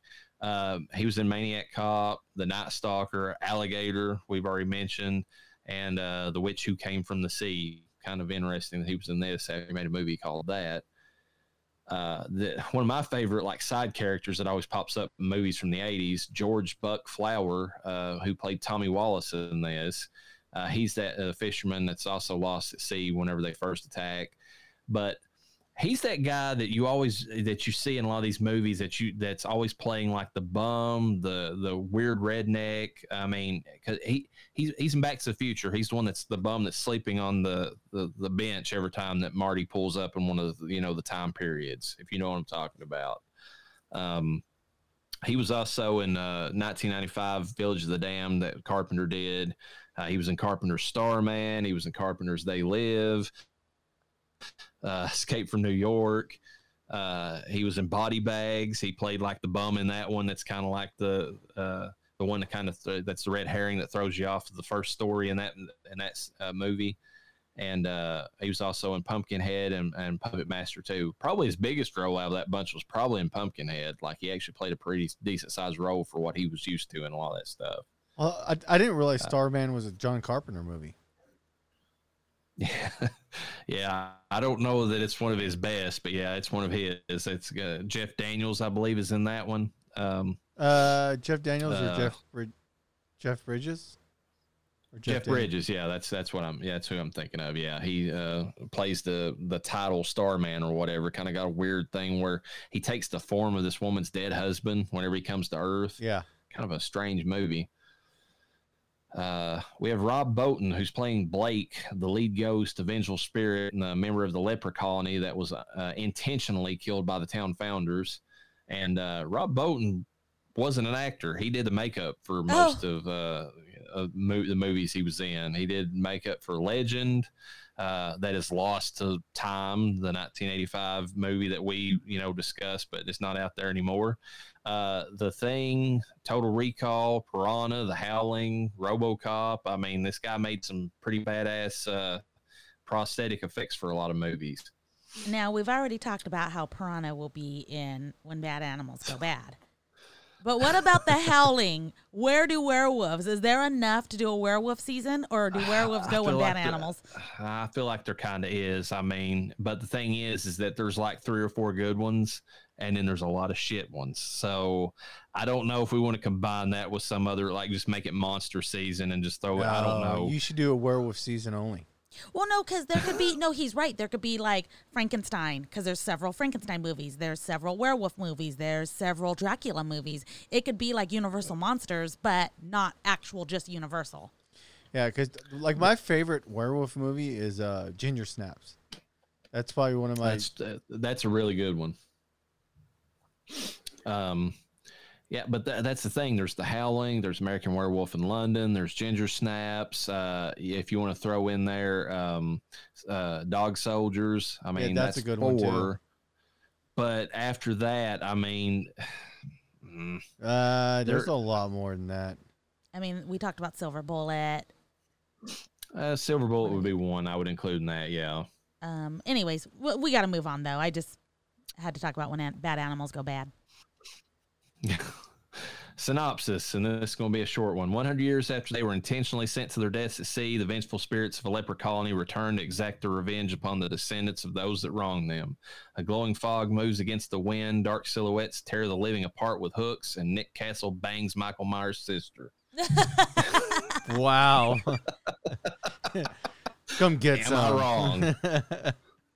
I don't. I don't see. I don't see the the fault there. I, I just don't see anything. Um, all right, we're gonna get into this discussing just the the visuals alone. I with I they fucking knocked it out of the park with this movie visually. To me, I the, they they hide the ghost and and show you just enough of them to give you. I mean, let your mind play. You know, like how play them up and and make them more horrific than they are. I absolutely loved it. I thought it looked fucking amazing. Um, and you don't. Re- you're right. You don't get to see. You see just enough. Like for instance, when we see the body move, it was just enough creep factor to be like, oh shit, and then. It, but it doesn't show. It shows it from like afar. Obviously, you see the conversation happening. You see this body moving in the background. Fucking loved it. Well, the, the big thing too is like for for for a movie to work properly like that, where you're unloading all the heavy lifting to the individual to use their imagination, it has to be done through good storytelling. If he had did a horrible job of framing out the story and, and telling the story, it wouldn't have worked as good to have the individual carry the load of let their mind run with the imagination of of what it was. That's a big part of any type of the, doing a horror movie in that aspect where you're not actually seeing the actual the the ghosts themselves and their goriness. You're you're relying on the individual to carry that load, do all the heavy lifting for you, but you got to do it in a, good enough story framing where they're willing to do it too. Yeah, you have to have just what you're, just like you're saying, you have to have the setup to where you get the person's mind, you know, like kind of working and, overdrive, anyways, from the story. They're just like they're invested in it. And then whenever you cut away, then the mind fills in the gap or whatever to continue the story. But if they're not invested to begin with, they won't make that leap mentally. They won't get there because they're just like, what, you know, whatever. I'm not, I'm not really following this. But if you're, you know, if you are following it, like your your brain just fills in the gap, you know, and then it just continues on. But it, like it, it amps up like so much more than what you know. Like if you don't have the and I feel like their budget was probably better than some others, but I mean, four million is really still not that much considering. And I mean, even if you count in like inflation and all that, so I mean, they they really did a good job of making it to where you filled in the gaps of like how horrific these things were. The and something that don't get credit is the damn fog itself. I mean, Oh, you know, I mean, yeah. I, was just sitting there thinking about it whenever I was watching this. Like, it is, they were sitting there uh, using these machines left and right and wrangling that stuff to get it to um, make the effects that they wanted. And I mean, that it's that there's a lot involved in that that people probably don't give credit to when they're watching it. I think the thing that I liked about the fog specifically that I liked the most, which probably was the one that looked the least best in terms of the fog, was the fog rolling in with the moon shining over it. It looked a little cartoonish, but if when you are looking at beach waves and the sun or the sun, excuse me, the moon is shining a specific way, it really does have that blue tinge. It looks almost electric. Um, I thought it. I thought it looked really good. It was uh, mesmerizing. It was almost pretty to me. That's something else that I think I agree with you 100 percent on that. And and I like the and something I'm gonna throw in there is like when he cuts the scenes of like Stevie Wayne like looking out on the ocean, like those scenes are just uh, I mean they're just the ocean, but like the way he filmed it, like I, I mean I don't know how it looked for you all, but like I was watching like the high def version of it or whatever, and it just I mean, it, it, you know, it really added to, you know, like the movie, like seeing that big expanse of the water and like the light, the moonlight shining on the water and her kind of, you know, there and like, you know, right before, you know, shit starts happening inside of the lighthouse or whatever. It's kind of like that. It's a nice visual, like, you know, bit of breath or whatever right before the shit goes down. You know, it's like you catch your breath a little and then you're right back in it. Yeah, I personally liked all the all the scenes where because she had a beautiful view where she was from. She was in the lighthouse, which is very popular out here. It's Point Reyes Lighthouse. Um, very popular for a lot of schools to go camping there. A lot of history behind it. I sure there's a haunted history somewhere about it, but you that's not the main point of this lighthouse. But anyways, going back to the movie, she had a beautiful view. So even during the day, just random times during the day, she would get up, go look outside you know, and I'm like, man, how fucking beautiful is that? But even at night when it's supposed to look creepy, I'm like, this looks good.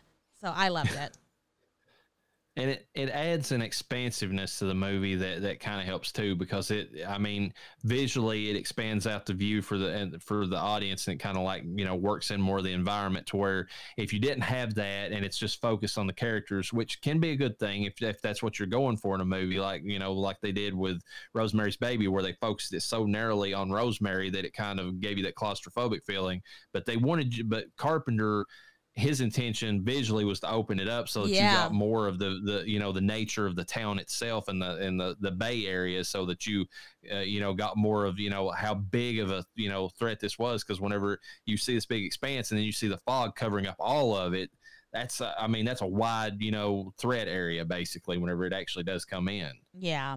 Nope um i think he did a good job visually. I mean everything visually i mean we talked about the makeup we talked about the scenery, uh, the lighting, the the way that the yeah, that's what I was getting ready to say. The lighting, the the one scene where Dick Baxter is, you know, like he doesn't realize the two other guys on the seagrass are dead, and he's sitting there and he's trying to get like the generator working, and all of a sudden in the background you see like you know one of the the ghost could be Blake. I don't really, it's hard to tell, but like the only way that you really, it's total, it's really dark, and then you see just a little bit of lighting that that you know blooms out and then it goes away, and it's just enough to, it, it's like a strobe effect, like a very slow strobe effect where it's like getting closer behind him and he doesn't realize realize it's there. Yeah, like that sort of stuff like really works. Nope, it does. It looked it looked really good. And and the scene at the end of it where Blake's like eyes light up red or whatever whenever he's talking to the you know the priest or whatever, th- that's really creepy. I mean the way that that was done. Wait, what is wait what Blake?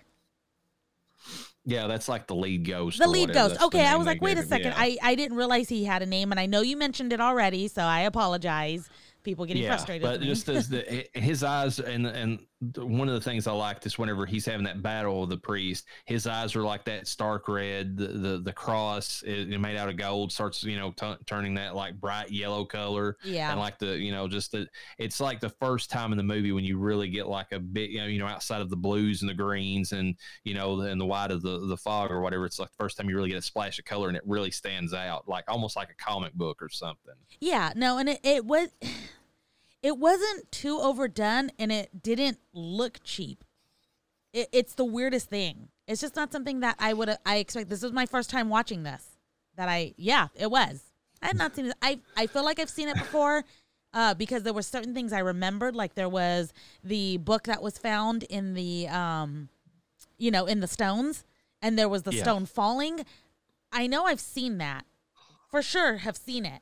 So I'm like, have I seen the rest of this movie? But I don't remember Stevie. So I'm like, okay, maybe I saw bits and pieces of this movie and I just moved on. I don't know.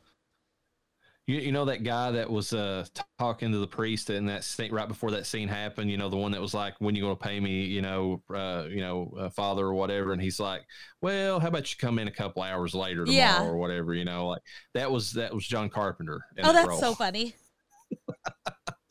um, what do you think, Noah? What do you think of the visuals? Anything stand out to you? Hubby, he wants to know what you thought about the visuals in the film. What I thought about the visuals? Yes. That's what we're talking about right now. You well, it's hard to rate it because you're you're you're always looking at the scope from current tech, but for the time, it was awesome. Like I thought they did a good job of having the fog as dense as it is, as it was, and being able. Don't put the camera on me. I'm the producer. Oh, my bad. My- I'm not even dressed like you guys are for. it. I'm like, whatever. Oh, okay. Well, we're wearing t-shirts. You- you're there putting makeup on. Let's get honest. I have to. I look like a fucking ghost. Anyways, but it, if you look how good the fog was, like dense wise in the real scenes, they did a good job of making the fog stay dense and float Yeah. into each scene. Like think about how many movies nowadays where they try to roll fog in, and all it, it is is it's just dissipated. It doesn't have that dense, It's- heavy feel look to it. It looks like our fog machine that we have. Yeah, it it's all just, patchy. it just sprays it It's into the barely air. a mist. Yeah. I like the fact that the fog was like. I, I'm curious how they were able to get the effect of that fog being really, really dense and keeping it like sticking to the ground. well, and then the, uh, we were talking about the glow. Do what now? You want this back? Yes. There you go.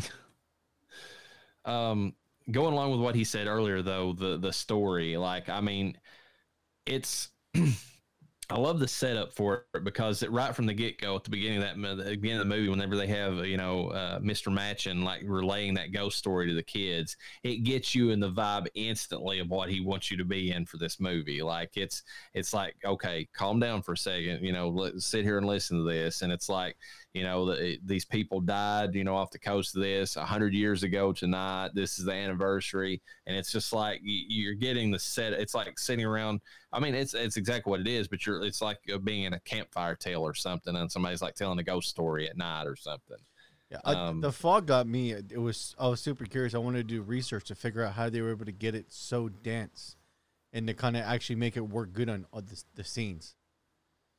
Because there's so many movies you watch, Yeah. like even to current day, where it's just abysmal the way they pulled off the fog.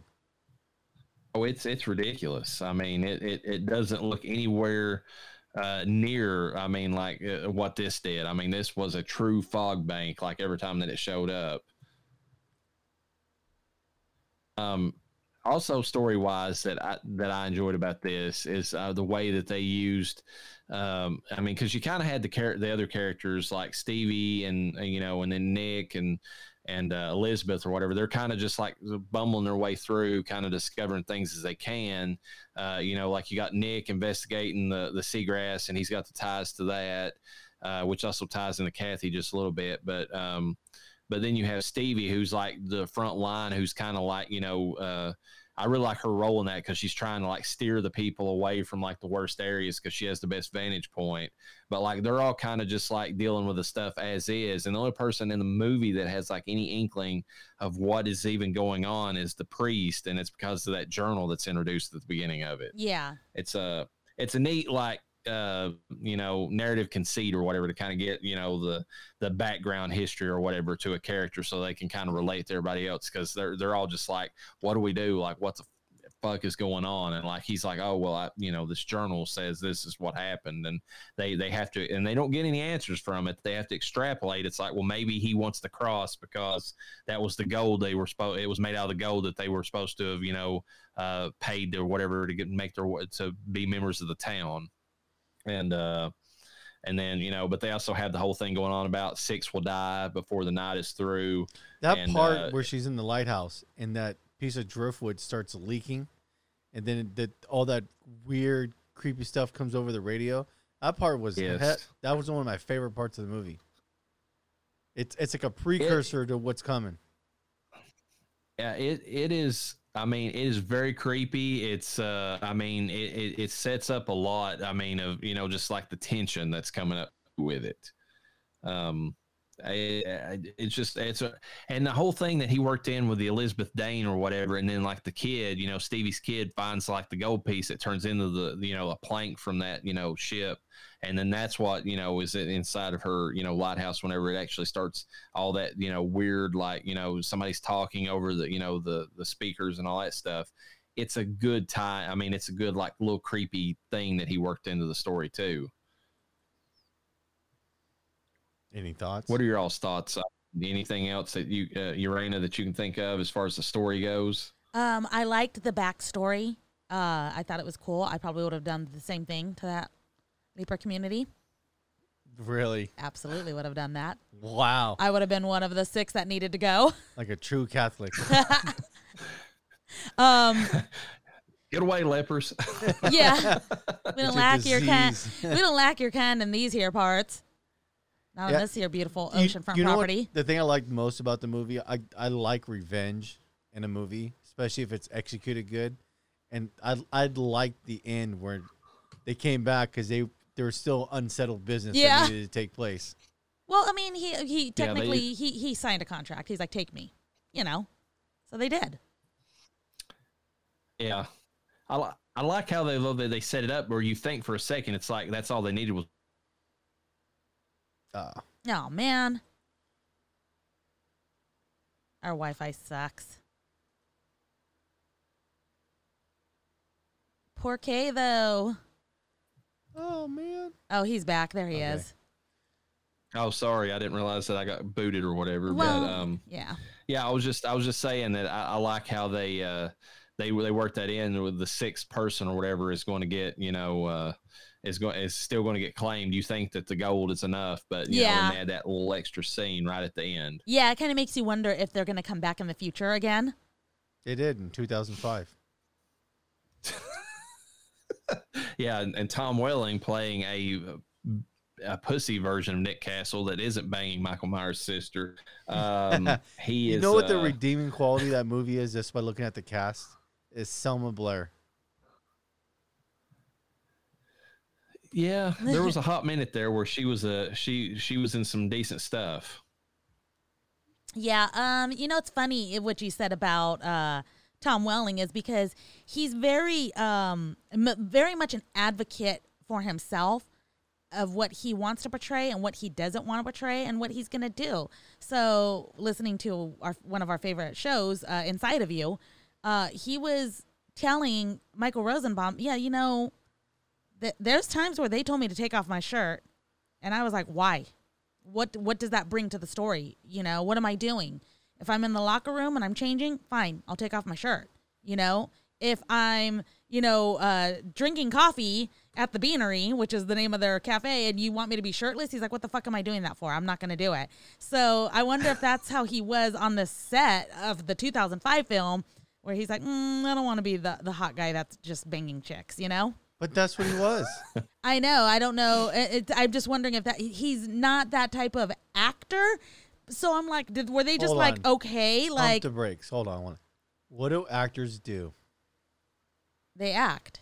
Okay. Okay. Well, I'm what I'm getting at is I'm wondering if he did, if he actually said no, and they said, well, we want you anyways because he was big at the time, or if that's just how it was already written.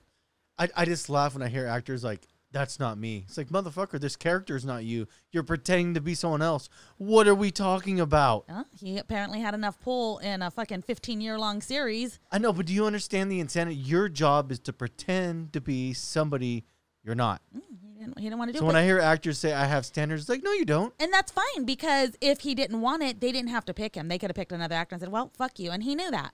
So And maybe they should have because the trailer looked abysmal. he should have took his shirt off. Is what my husband's saying. really? He would have liked it better. I just thought about something with a story that that that just came to me uh, that I loved about this movie. There's the scene where uh, Jamie Lee Curtis and Tom, At- you know, Atkins is, is in the boat, the seagrass, after they you know discovered that it's just out there floating, and they. They realized had all this damage. It's like you know uh, that looks like it's been underwater for ages, and and Tom Atkins, like in the middle of that, tells her that story about how his father uh, who was a fisherman too, once came upon like a ship similar to that, and like there was and like there was nobody on the ship. It was completely empty. Ah. You know, still steaming the you know the drink, their coffee, and all there was was like there was a, a gold piece that was like left on the boat or whatever, like an old doubloon, and like that whole scene just it, it's so creepy the way that like I mean he's telling it and the way it focuses in on him. I, that's just something else I thought about. Yeah. And then when he came home, what did it turn into? He said, what did he say that it turned into? Do you remember like what it was? to. I don't remember. Let me see if I can find it on Google. Look at that, and he didn't even have to take his shirt off. He was that good of an actor. Wasn't he partially naked with Jamie Lee Curtis in the part of the? He was wearing a wife beater. Oh, okay. He's just fitting the character. Okay, hold on. They didn't he say something about how it like disappeared or whatever, like or it, it it wasn't turned into there, like something when his dad. It it turned into something else, is what he said. Just like that N- that original Oh. gold coin turned into that piece of from the the the Dane. Uh, well, it cuts off what it said. Uh, gold coin in the surf that strangely turns into a plank of wood. No, that's That's what the kid found. that's what the kid found. Yeah, but it doesn't say. Why am I having such a brain fart over that? Yeah. Anyways, You, you know what got me? I was thinking about the kid that was running around the beach, and it's like that is such a nail, nail to the era where kids can just go do stuff like that, and no one thought twice about it.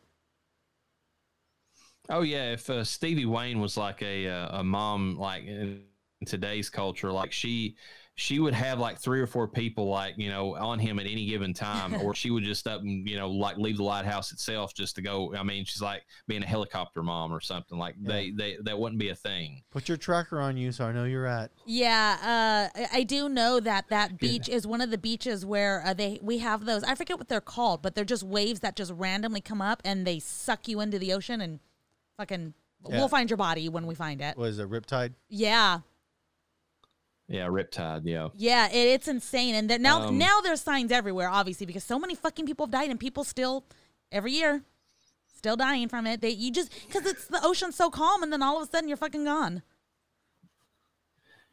What do you all think about the acting in the movie? I, f- I feel like most of it's serviceable. I don't think that any of it necessarily stands out as like the best I've ever seen, but it, it all adds like collectively it adds to where it get it just it, it it's what it needs for the movie. Uh, it is what it needs and nothing more. Um, D- d- No, it, you- to you me, gotta- it's okay. I think it's better than okay because you got to realize this movie isn't predicated on the special effects. It's predicated on the characters carrying the story. Mm-hmm. So the characters are the ones that that sell you to get you to do the heavy lifting because it, it's not visually over the top. So if you do it through that lens, the acting is actually really good. The one thing I'll give you, Noah, is the fact that when the, the actors need to be scared or concerned, they all sell it. Like, you know, Jamie Lee, you know, Tom Atkins in that scene where he's talking about his dad, you know, discovering, it like, you can tell in his face that he's haunted by the story itself and what he's seeing. Like, he's really concerned. And then, of course, Adrienne Barbeau, like, I mean, she's totally selling the fact that she's like concerned for the town, like Oh, her yeah. son at that one. She's like, Will somebody get to my uh, son? Will, you know, like when she's screaming out and, you know, and all that.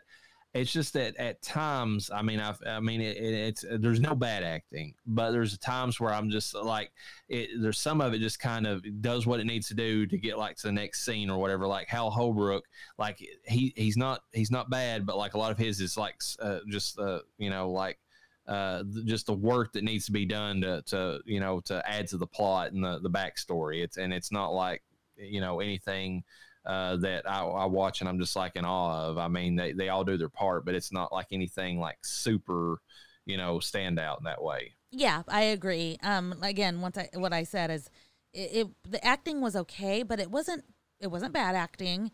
It just, I don't know. I don't know how else to put it. Just okay to me.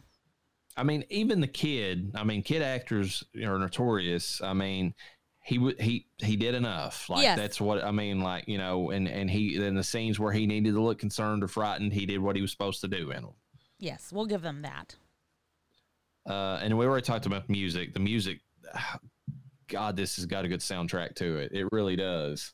yes, uh, from the music played on the radio station to the actual originals that John Carpenter himself created. It's it's just I mean it, it it's he knows how to I mean he you can tell he's a he's a musician in his heart even uh, even if if you remove all the directing the writing and everything else that he's creatively good at I mean he's good at making music and I mean he actually does that now with his son Does it lower the budget of the film that he's actually composing the music, or does it increase his pay?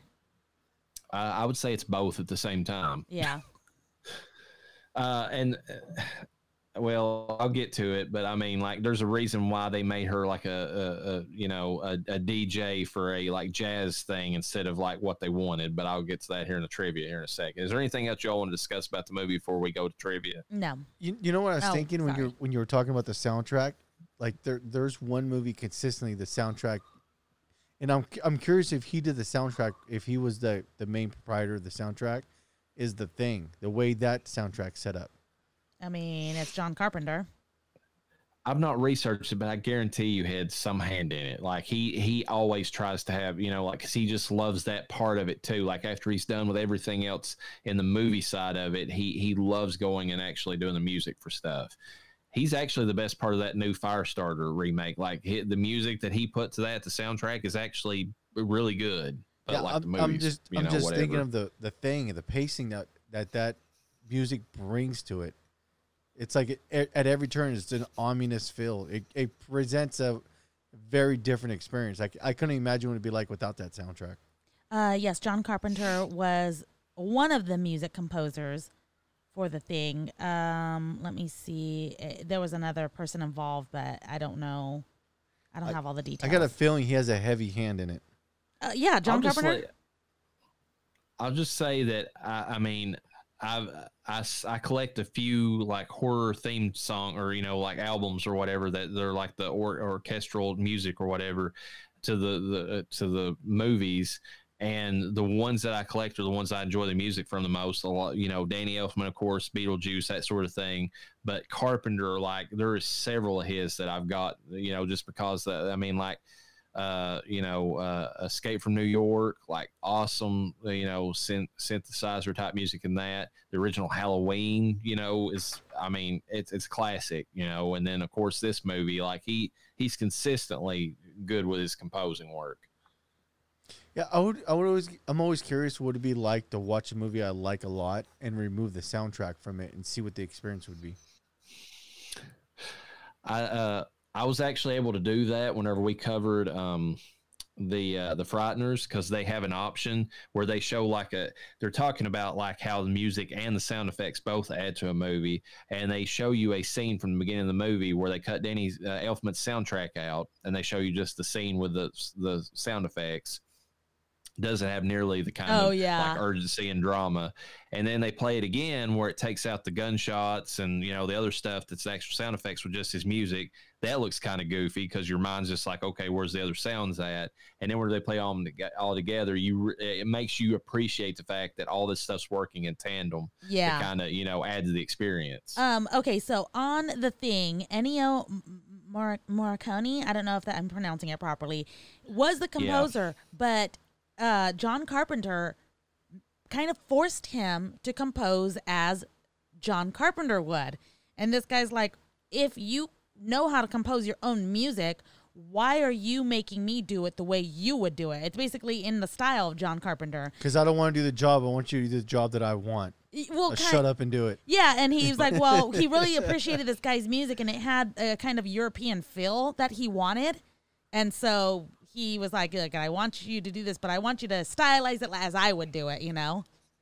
The thing is, though, if you if you hire uh, Ennio Morricone or whatever, who was like responsible for some of the greatest, we- you know, spaghetti western soundtracks in history. Mhm. I mean, all those like old, you know, like the Fistful of Dollars, you know, uh, the Good, the Bad, and the Ugly. If you get that guy to in your movie, uh, it- it's kind of weird to demand him to take his own style that he's known for and then turn around and do like another one because like that's what he's hired for is that style. Yeah. You know? It's insane. I So- mean, uh, um, uh, he was hired by uh, Tarantino to do like the score for the Hateful Eight because Tarantino wanted that that old spaghetti western, you know, vibe in his movie. shocker. Um, anything else about the movie before we go on to trivia? No, let's move on to trivia. Although this was essentially a low budget independent movie, John Carpenter chose to shoot the movie in anamorphic widescreen Panavision. This decision gave the movie a grander feel to the viewer so it doesn't feel like a low budget horror movie. That goes back to what I was talking about with those big vistas Yeah. that he, you know, he shows. I mean, and it does. It it makes the movie look more epic than it would otherwise. Well, it makes it look like th- that's a fucking fancy ass area. You know, so it looks like money, literally just on screen. looks like I can't afford to be there.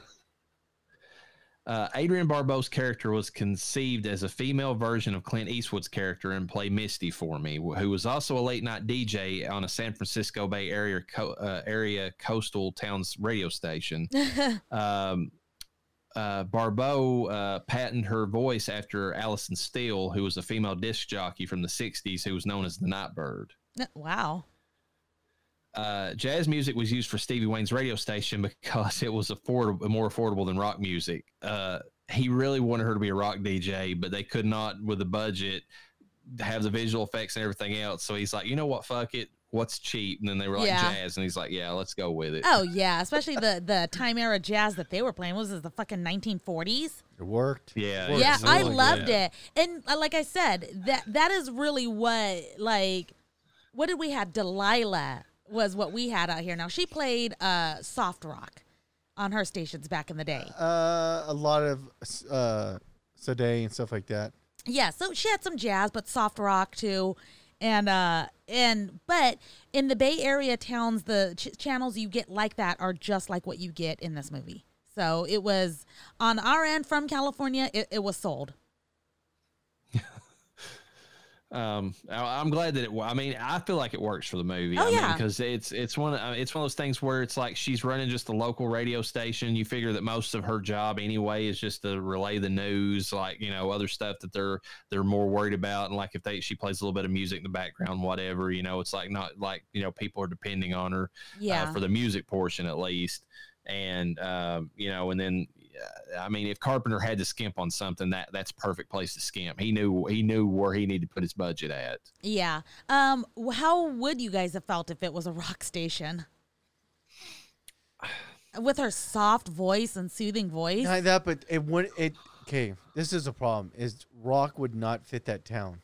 I Yeah. think, I think that That's true. feel. It was laid back, yeah. Yeah, it, I think it did a better job on modeling onto the town. Yeah, I agree. It's it's a. And it might it's- be one of those. It might be one of those happy circumstances where the budget creatively worked him into an angle to where it actually fit the movie better. Because that happens all the time. Like you know, they have these ambitions, and then they have to scale them down, and then it makes them get creative, and then what they work into, it actually fits better for the the theme that they're going after, anyways. Yeah, I I, I think it worked great.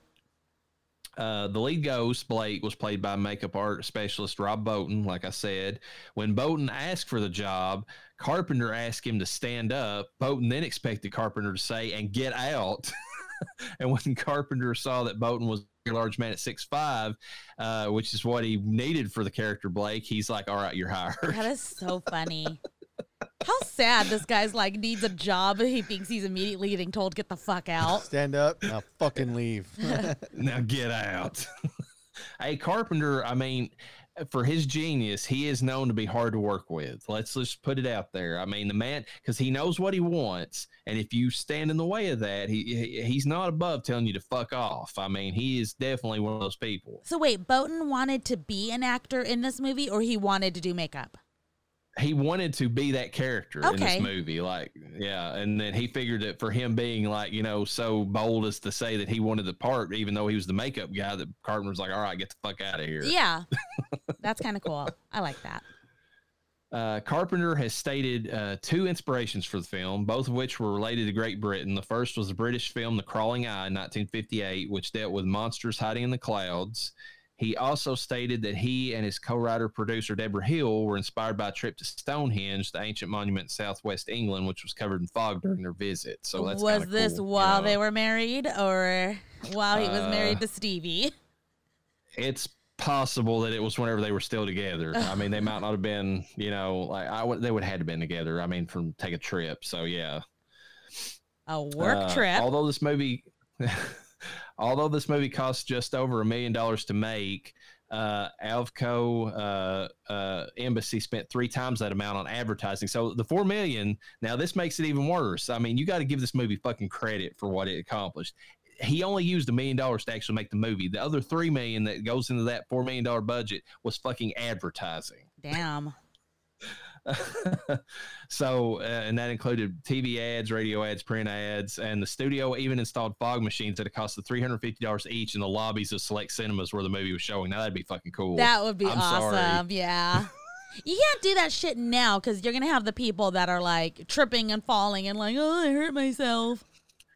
Yeah, but you know, we've said this before that uh you know, if and, and after my rant about the movies, if they want to get people back into the movie theaters, it, it needs to be an experience. They need to go back to doing something to make it like stand out. Yeah, have skeletons flying over your head or fucking, I don't know, even fucking people spooking you randomly. You know? Yeah, just anything. Like if you just had like a guy who was like in a cheesy suit that kind of matched with something on the screen, and he just randomly came in there and just popped up in the crowd, and like people started talking about it. Just anything like that would be like you know it would add to the just the experience of being in the theater. It would give you uh, give you a reason to go versus just like well I can watch this shit at the house. you and know? only at random theaters though. Like just ra- not Yeah, even yeah. like the biggest theaters, you know. It's you definitely got to go to the smaller ones, make it happen. The only problem is, is you get the over dramatic teenagers that are just like, and that's all you hear is squealing, and then it's like, okay, he's fucking gone. Shut up. So imagine you're watching Halloween Ends, and some some big guy walks in dressed as Michael Myers, like ha- partway through the film, and just starts like walking through the audience. Like, I mean, I I think that'd be great. I'm just oh, throwing that oh, out I there. could. You can even one up that and have one of the audience members in on it, and that dude just stabs that person in the chest. No, Oh, you. yeah, okay, yeah. yes, that'd be fucking awesome. But you're gonna have the people that panic, leave. I mean, mass mass hysteria, guys. We've been a part of that before. Like, Cats and dogs living together. Yeah, we've heard it all before from Bill Murray. We know what you're talking about. it would be so fun to see. But yeah, like, I don't know. Like, somebody's gonna fucking panic over that shit for real. The funny thing about Embassy, the one that like was the the one that that produced or sent this out, they were the same company that screwed over Frank LaLoggia, who made Lady in White so bad that that's why he you know uh, ended up independently funding Lady in White whenever that came out. So Fuck. it's one of those.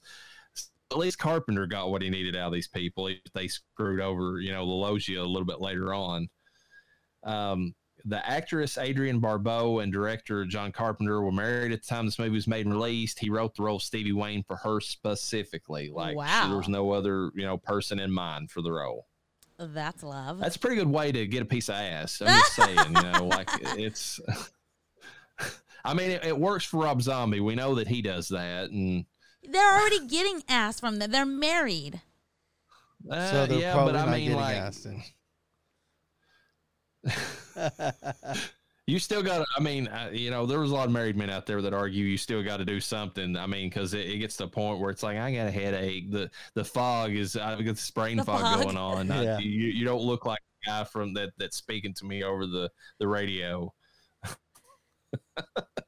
You want your ladies to be whores still. We, we don't have sex for free.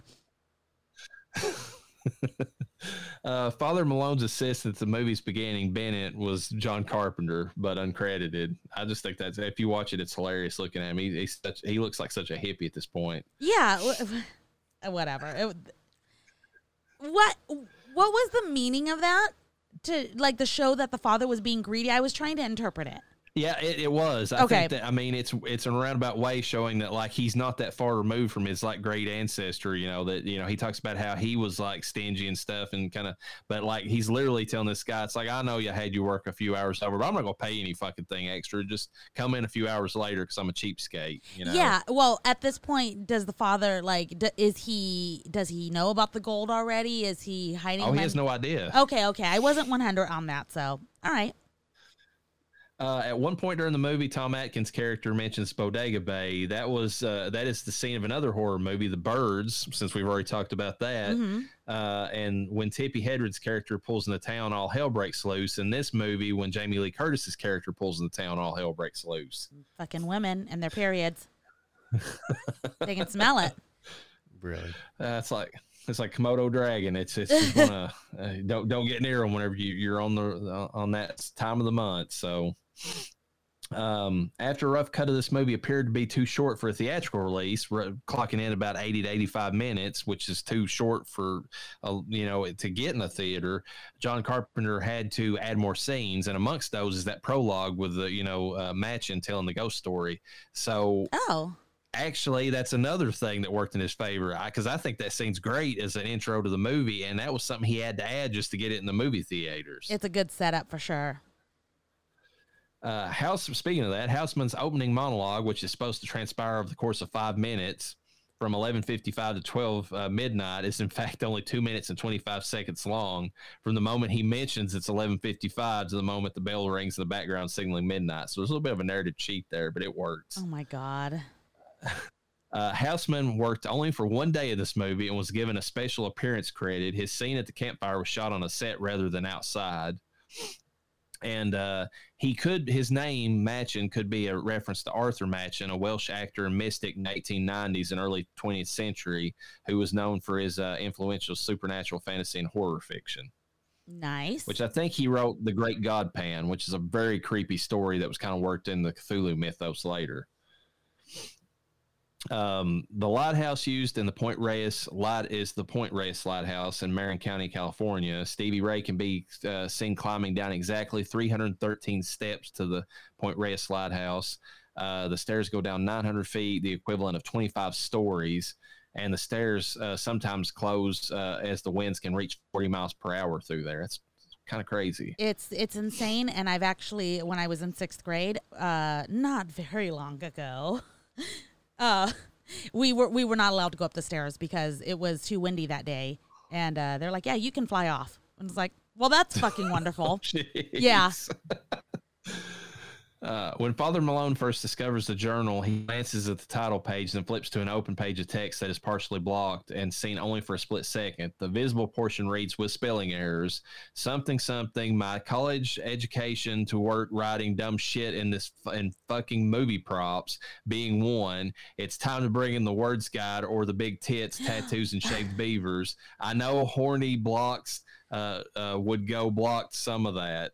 so whoever had to write write the journal, they had a good time writing that that little bit. Oh my god. That made it into the movie. It did for like a split second. So if you pause it, you can actually make it out. That's apparently somebody did because they put it in the, these uh, IMDb trivia notes. It's hilarious. Oh my god. Uh, the journal's last page that Father Malone reads when he finds it in the wall says April 30th, midnight till 1 belongs to the dead. Good Lord, deliver us. It's a reference to Walpurgis Night, a pagan feast which happens in the night between April 30th and May 1st. It's pretty cool. Um, in the Blu-ray audio commentary for the movie, John Carpenter noted that the deliberate wrecking of the Clipper ship and its subsequent uh, plundering was based on an actual event, the wrecking of the Frolic that took place in the 19th century near Goleta, California. Dang, California has a lot of fucking history. It does. There's a lot of missions here and a lot of everything. Uh, the role of Father Malone was originally offered to Sir Christopher Lee, uh, who believed, uh, who's going to be on our next episode, by the way, uh, who believed that the character to be the father of the, com- uh, who's believed to be the, the father of the community. However, Lee proved unavailable, and Hal Holbrook was eventually cast. I think it worked. Which, yeah, he he was good for the part. Tom Atkins' character's name is Nick Castle, which is what I said. Was the original actor who played Michael Myers. Uh, John Carpenter does this a lot uh, with uh, Nick Castle being one of them. Dan O'Bannon, which is Carpenter's uh, Dark Star co-writer. Uh, Tommy Wallace was named after uh, Carpenter's real life collaborators from the previous movies. Uh, or was also another one. And uh, Miss Mrs. Kobritz was named after Richard Kobritz, Carpenter's producer on Someone's Watching Me, that came out in '78. So he he likes to take his friends and Yeah. put their names as characters. That's kind of cool. Uh, let's see. The character uh, played by Carpenter in the movie, Bennett, is named after Carpenter's best friend, Bennett Tramer. Uh, they went to University of Southern California together, and Carpenter used the character name Ben Tramer in Halloween also as a potential love interest for Laurie Strode. So his friend is uh, got gets a little name call out in some of these movies. Yeah. Uh, While driving the lighthouse, Stevie flips around the radio dial and a broadcast confirming a search for the ship the Seagrass is heard. The voice mentions a sweep south of Whately Point and Arkham Reef. Both Arkham Reef and the name Whately are references to writers H.P. Lovecraft, as he used uh, both repeatedly in his stories. And Carpenter is an admitted huge fan of Lovecraft. Kind of cool, especially since they're out at sea and some of Lovecraft's creatures. I mean, come on. Yeah, they're the, you can tell the Lovecraftian. I mean, even the the the the, the characters, although they don't have the the visual effect on them, are kind of like barnacled, like you know, like sea creatures, or, or like the the the, the ghosts are are anyways. And that kind of reminds me of like you know. Uh, uh, uh, the Enma story or whatever that you know where people are turning like these like kind of sea monsters or whatever slowly. So I mean, it, it, has got some definitely H.P. Lovecraft vibes that way. Uh, although she was known for her television roles, this was the debut film for Adrienne Barbeau, as I said earlier. Uh, Carpenter originally intended to secure this movie with a PG rating uh, through the absence of blood, but it ended up with an R rating anyways. So, so we you should have just put the blood in it.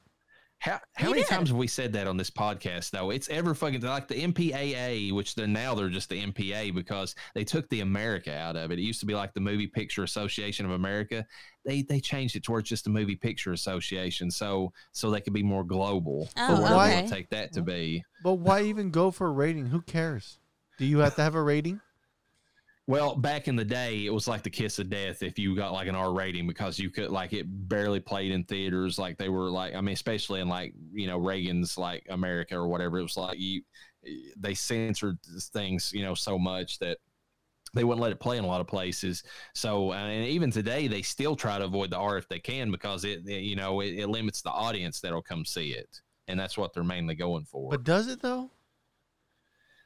It does whenever you're trying to get like families involved. Now, like a lot of people, like I actually will go more toward a movie that's rated yes. R, but that's you know, but I mean, I, but there are a lot of people out there. I mean, there's friggin' people talking about their fucking passing out, throwing up, and shitting themselves, like literally because of Terrifier two that just oh, came yeah. out in theaters, and I'm like. Fuck you all! Like seriously, like you know what? Have you never seen a horror movie before? I just don't get it at all.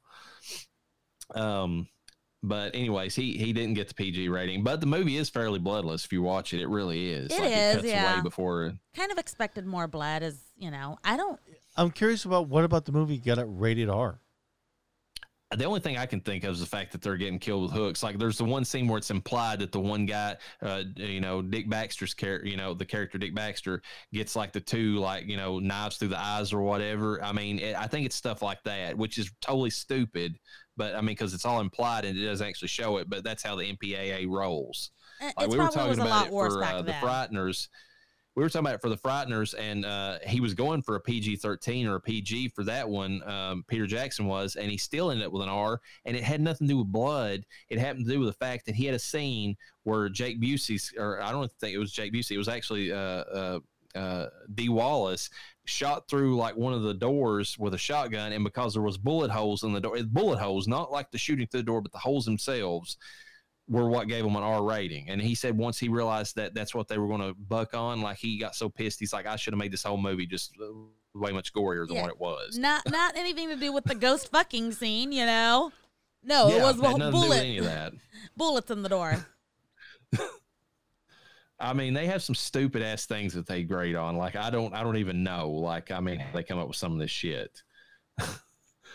uh, this movie was shot in just 30 days. That Whoa, that's crazy. Yeah. A month? one month and they got this movie which is uh, damn near perfect like i mean like this puts to shame all kinds of movies like right now like that that's came out that were filmed for a lot longer and for bigger budgets um, with the opening credits roll just as tom credits credit appear or tom atkins credit appears plays over an eerie shot of antonio bay at night with a car uh, with a car headlights seen driving through a coastal road in the distance. At a Q&A session, director John Carpenter said, "This is Tom Atkins' character driving along the road. He later picks uh, Jamie Lee Curtis up on, so it's kind Oh. of like even hitting, you know. So you're seeing him driving through the same road that he ends up being with her. Okay. That's kind of cool. Uh, the name of the coroner, played by Darwin Joston, uh, Dr. Phibes, is a reference to Dr. Anton Phibes, the character played by Vince, Vincent Price in the horror movie The Abominable Dr. Phibes, and its sequel, Dr. Phibes Rises Again. Wow. Kind of cool. Uh, Adrienne Barbeau and Jamie Lee Curtis, the leads, do not appear together in any scenes Oh, yeah. whatsoever. They don't. And uh, when Janet Leigh is standing just outside the church door, there's an arc of fog at the top of the image. This was not intentional, but actual fog on the lens. Wow. Uh, the quote, like an albatross around the neck that can be heard, that's what you were talking about, Noah, that creepy stuff that's playing on the radio, uh, uh, is actually a, um, um, a quote from the Rhyme of the Ancient Mariner created by Samuel uh, Taylor Coleridge. So, I mean, that, that's kind of neat that they, you know, tied in like this old kind of like sea related thing or whatever and, and, and had it so creepy and like tied into that.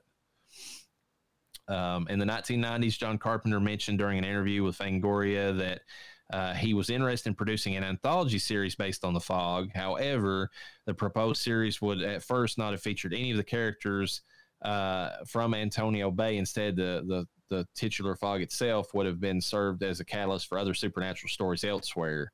He also implied that as the series progressed, connective ties to his 1980 film would become more apparent. However, that series never materialized, and we got the fucking remake instead. Fuck this. That, th- this is why this is the worst timeline. Oh man. Like, I mean, can you imagine like an anthology series like based on the fog where it's just the fog itself and it's like it leads into all these other haunted like communities or towns or whatever that were like different stories, but it's all but they all link back somehow to this first movie. That would have been cool as hell. Yeah. Uh, despite Tom Welling's cast as Nick Castle, the movie is atrocious. It was, however, produced by John Carpenter and Debra Hill, ma- uh, makers of the original movie. So, Wow. uh, yeah. I wonder what went wrong there. Well, first of all, I think they both took just a paycheck, Carpenter and Debra Hill, and I think that the studio kind of moved in there and started calling shots, and I think they both just kind of like whatever, you know, whatever you're going to make, just do it, you know, that sort of thing. I have never even heard Tom Welling mention this film. Of all the films he's mentioned, I mean, he talks there's about cheaper by the dozen a lot, you know. But damn, Uh, as Stevie calls out the progress of the fog through the town over the radio, she mentions Russellville Road and Smallhouse Road. These are two prominent streets in Bowling Green, uh, Kentucky, where Carpenter spent time growing up. oh well, would you look at that? Mm hmm. Yeah, he went to Western Kentucky University here before he went out to California and got all fancy with his, uh, you know, art art films and all that stuff. So, Oh, U- USC will change you. uh, and actually, uh, I think he mentioned Smith's Grove in Halloween, and that's actually I've been to Smith's Grove, like it's just outside of Bowling Green, so that's another town that he worked in one of his movies. That's funny. Bowling Uh, Green is a ghetto ass neighborhood in Sacramento.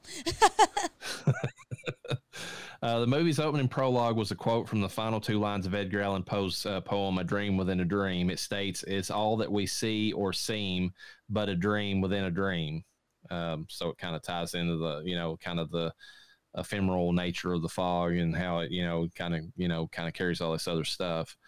Uh, the the band mentioned on the radio near the movie's beginning is the Coupe de Villes, which features John or uh, director John Carpenter. They actually play a song over the closing credits of Big Trouble in Little China, also directed by Carpenter. So he worked his own band into the movie. That's oh my kind of cool. god. Big Trouble in Little China was his movie.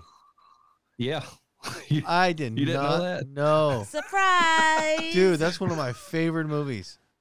you when you get to looking at Carpenter's movies, like he truly is like one of the best directors that, and gets no credit for half of them. Wow. I mean, he he came up with some good ones.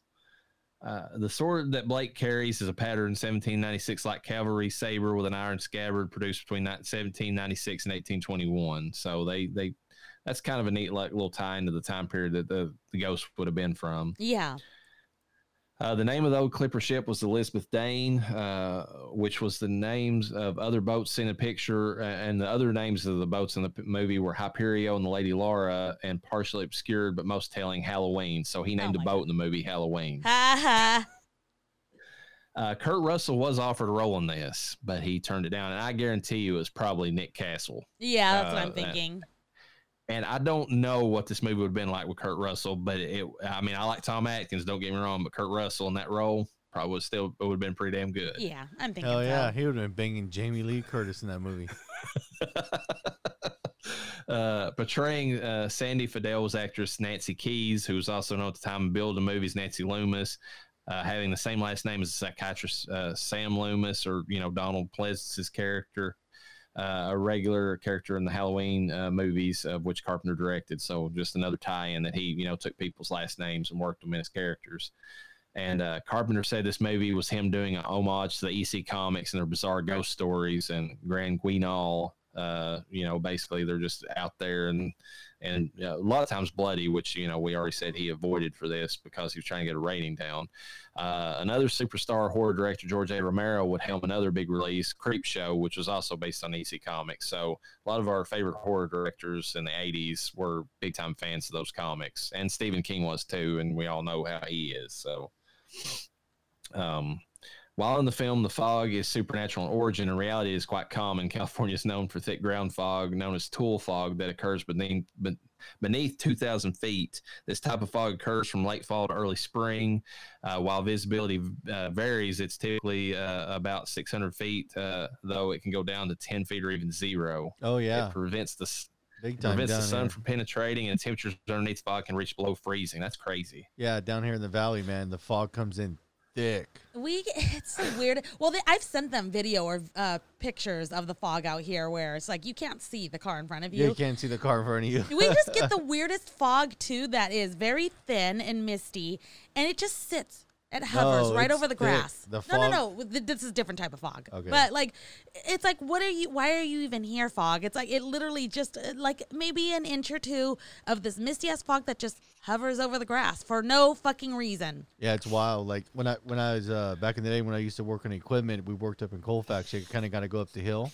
Oh And- God. So in the morning it's thick fog, and then you're and then as soon as you get out of the valley up in the mountains, it's like crystal clear, sunny weather. Yeah.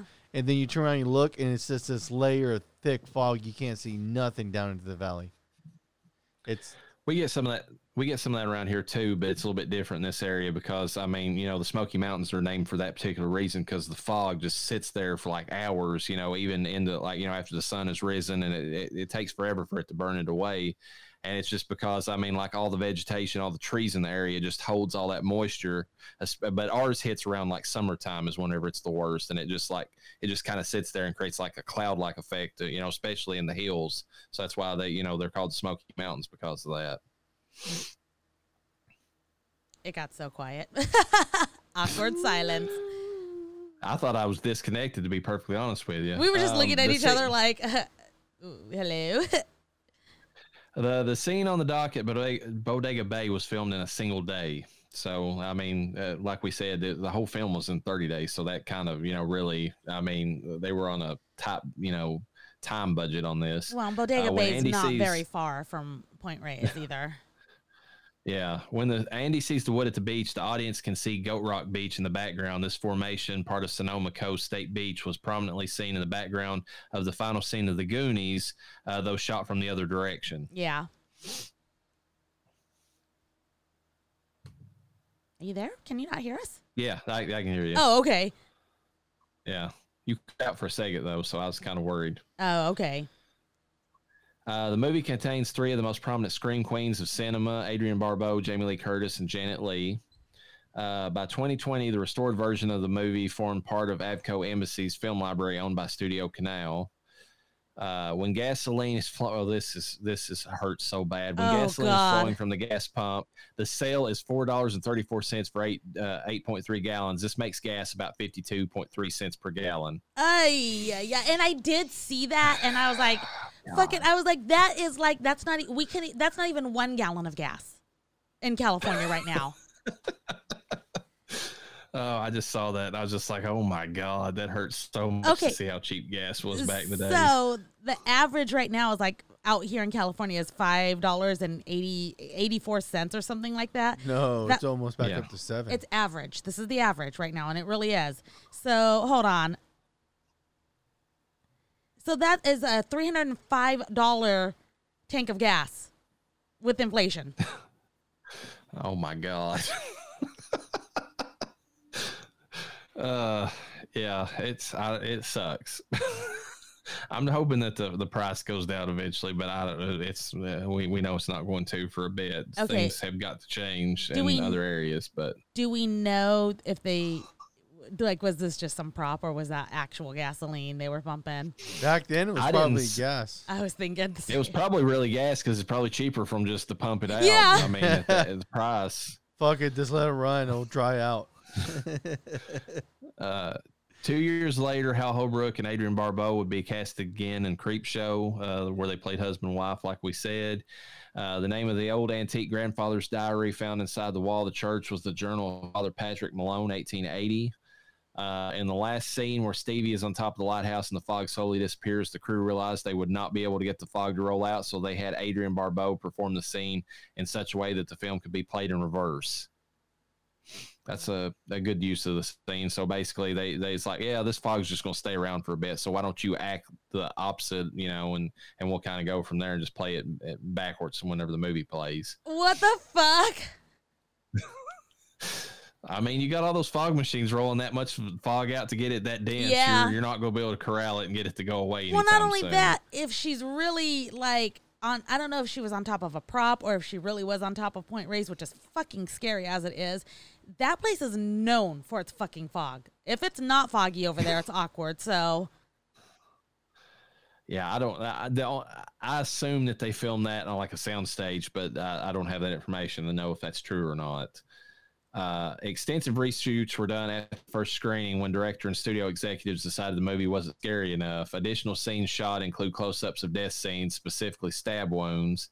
Uh, the scene with Jamie Lee Curtis and the walking corpse in the morgue, and the finale with Adrienne Barbeau on top of lighthouse. I normally don't agree with studio execs, but those scenes fucking rock. So like, Yeah, I'm usually they, they- put them in there. usually they do the opposite and make it less scary. Yeah, they're like, yeah, but they punched this one up, and I'm glad that they did it. Yeah. Adrienne Barbeau was uh, has one scene with her son and a climactic showdown with two of the ghosts. Other than that, all of her scenes were by herself with no direct on-screen interaction with any other character. Yeah, I will give her credit for acting. If she was by herself and having to act, that's pretty hard to do. Yeah, just talking to people on the phone or I mean, literally that's where all the interaction came from and then cutscenes. So I, I, I kind of retract what I said about the acting. I'll give it to Adrienne Barbeau, given the fact she had nobody else to, to bounce off of in Yeah. most of those scenes. I mean, she was one of the better Uh, actresses. in the fi-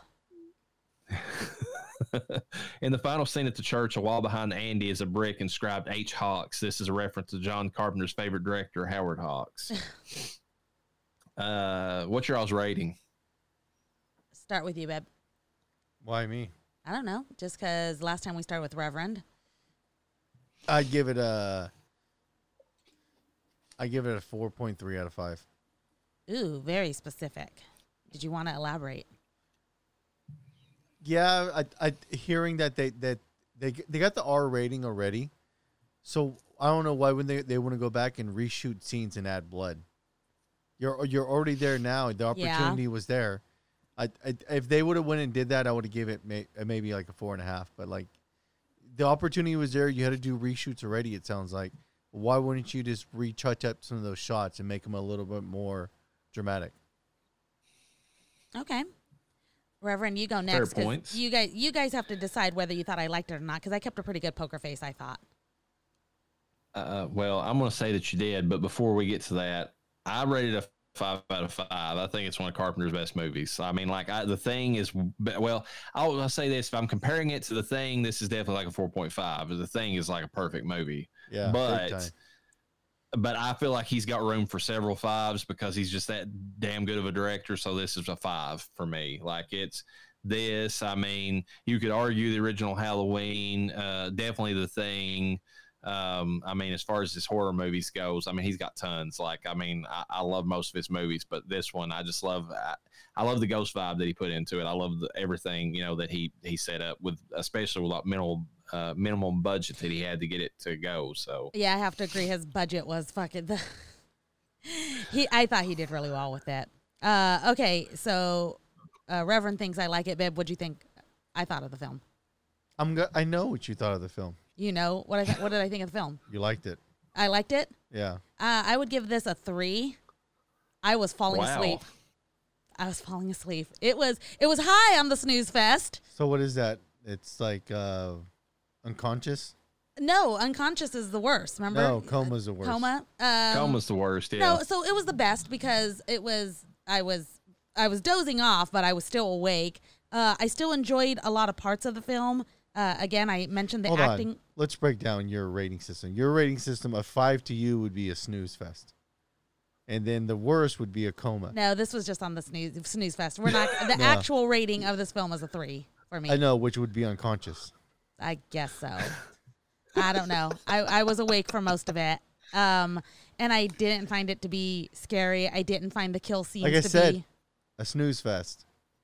I said it was a snooze fest, and you told me it was unconscious. So quit changing my rating. Quit interrupting me. It's rude. Thank you. Um, Don't be rude. yeah, don't be fucking rude. Uh, yeah. It, I, you guys built this up for me way too much. Good ass movie. I'm not saying that it's not a good movie. I, I think it's a good movie. That's why I gave it a three. You wouldn't recognize class if you saw it. you say that every episode. Uh, it wasn't as effective for me. It just wasn't scary, and the kills were not great. I thought they could have been so much better. I would have liked. I would have loved to see blood. The opportunity was there. It was.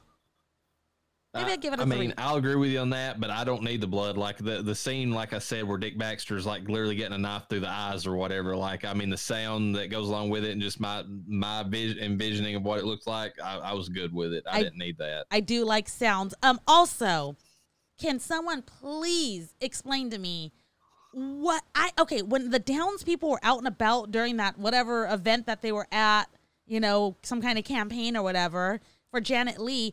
Was it to keep them away so that nobody was listening on the radio station so they couldn't save her son?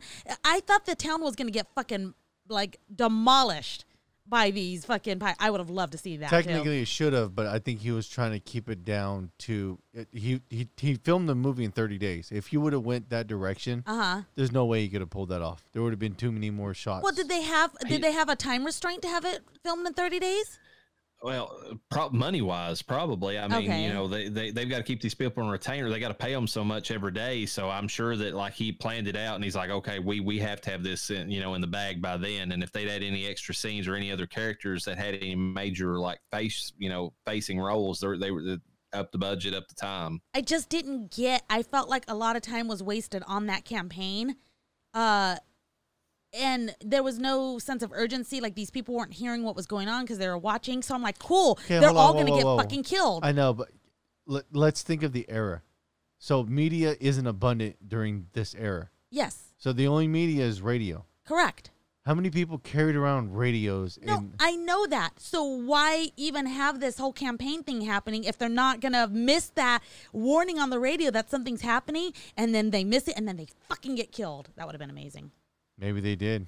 they did it you didn't see anything It doesn't which mean they didn't it- get killed. well it makes it not effective no, it does because it makes your mind do the heavy lifting like it's doing right now. No, because most of them were fine. Even that fucking Janet Leigh's character made it to the top of the mountain. She was fine. Didn't care about her people.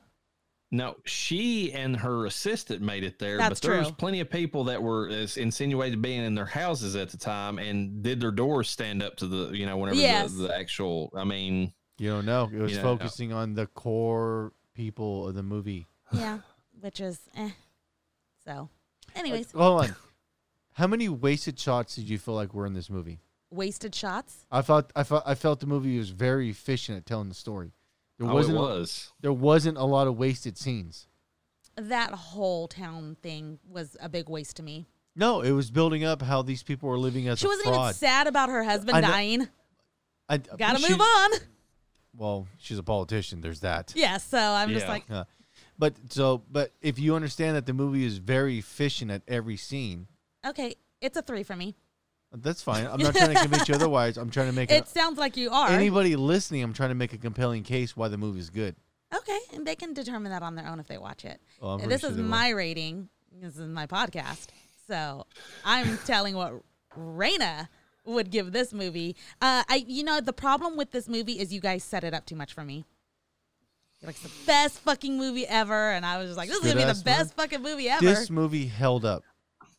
I, it, it, held, held- it hella holds up to quote you. Yeah, what and you, you know, all say. you like know it what I really probably does. need to do is I probably need to watch the 2005 to appreciate this one a little bit better. Yes. Here, here's the thing. You're gonna. I, I think we're going to be uh, at odds on the next movie that we cover. Not like not on this podcast, but the very next one. I think we're going to.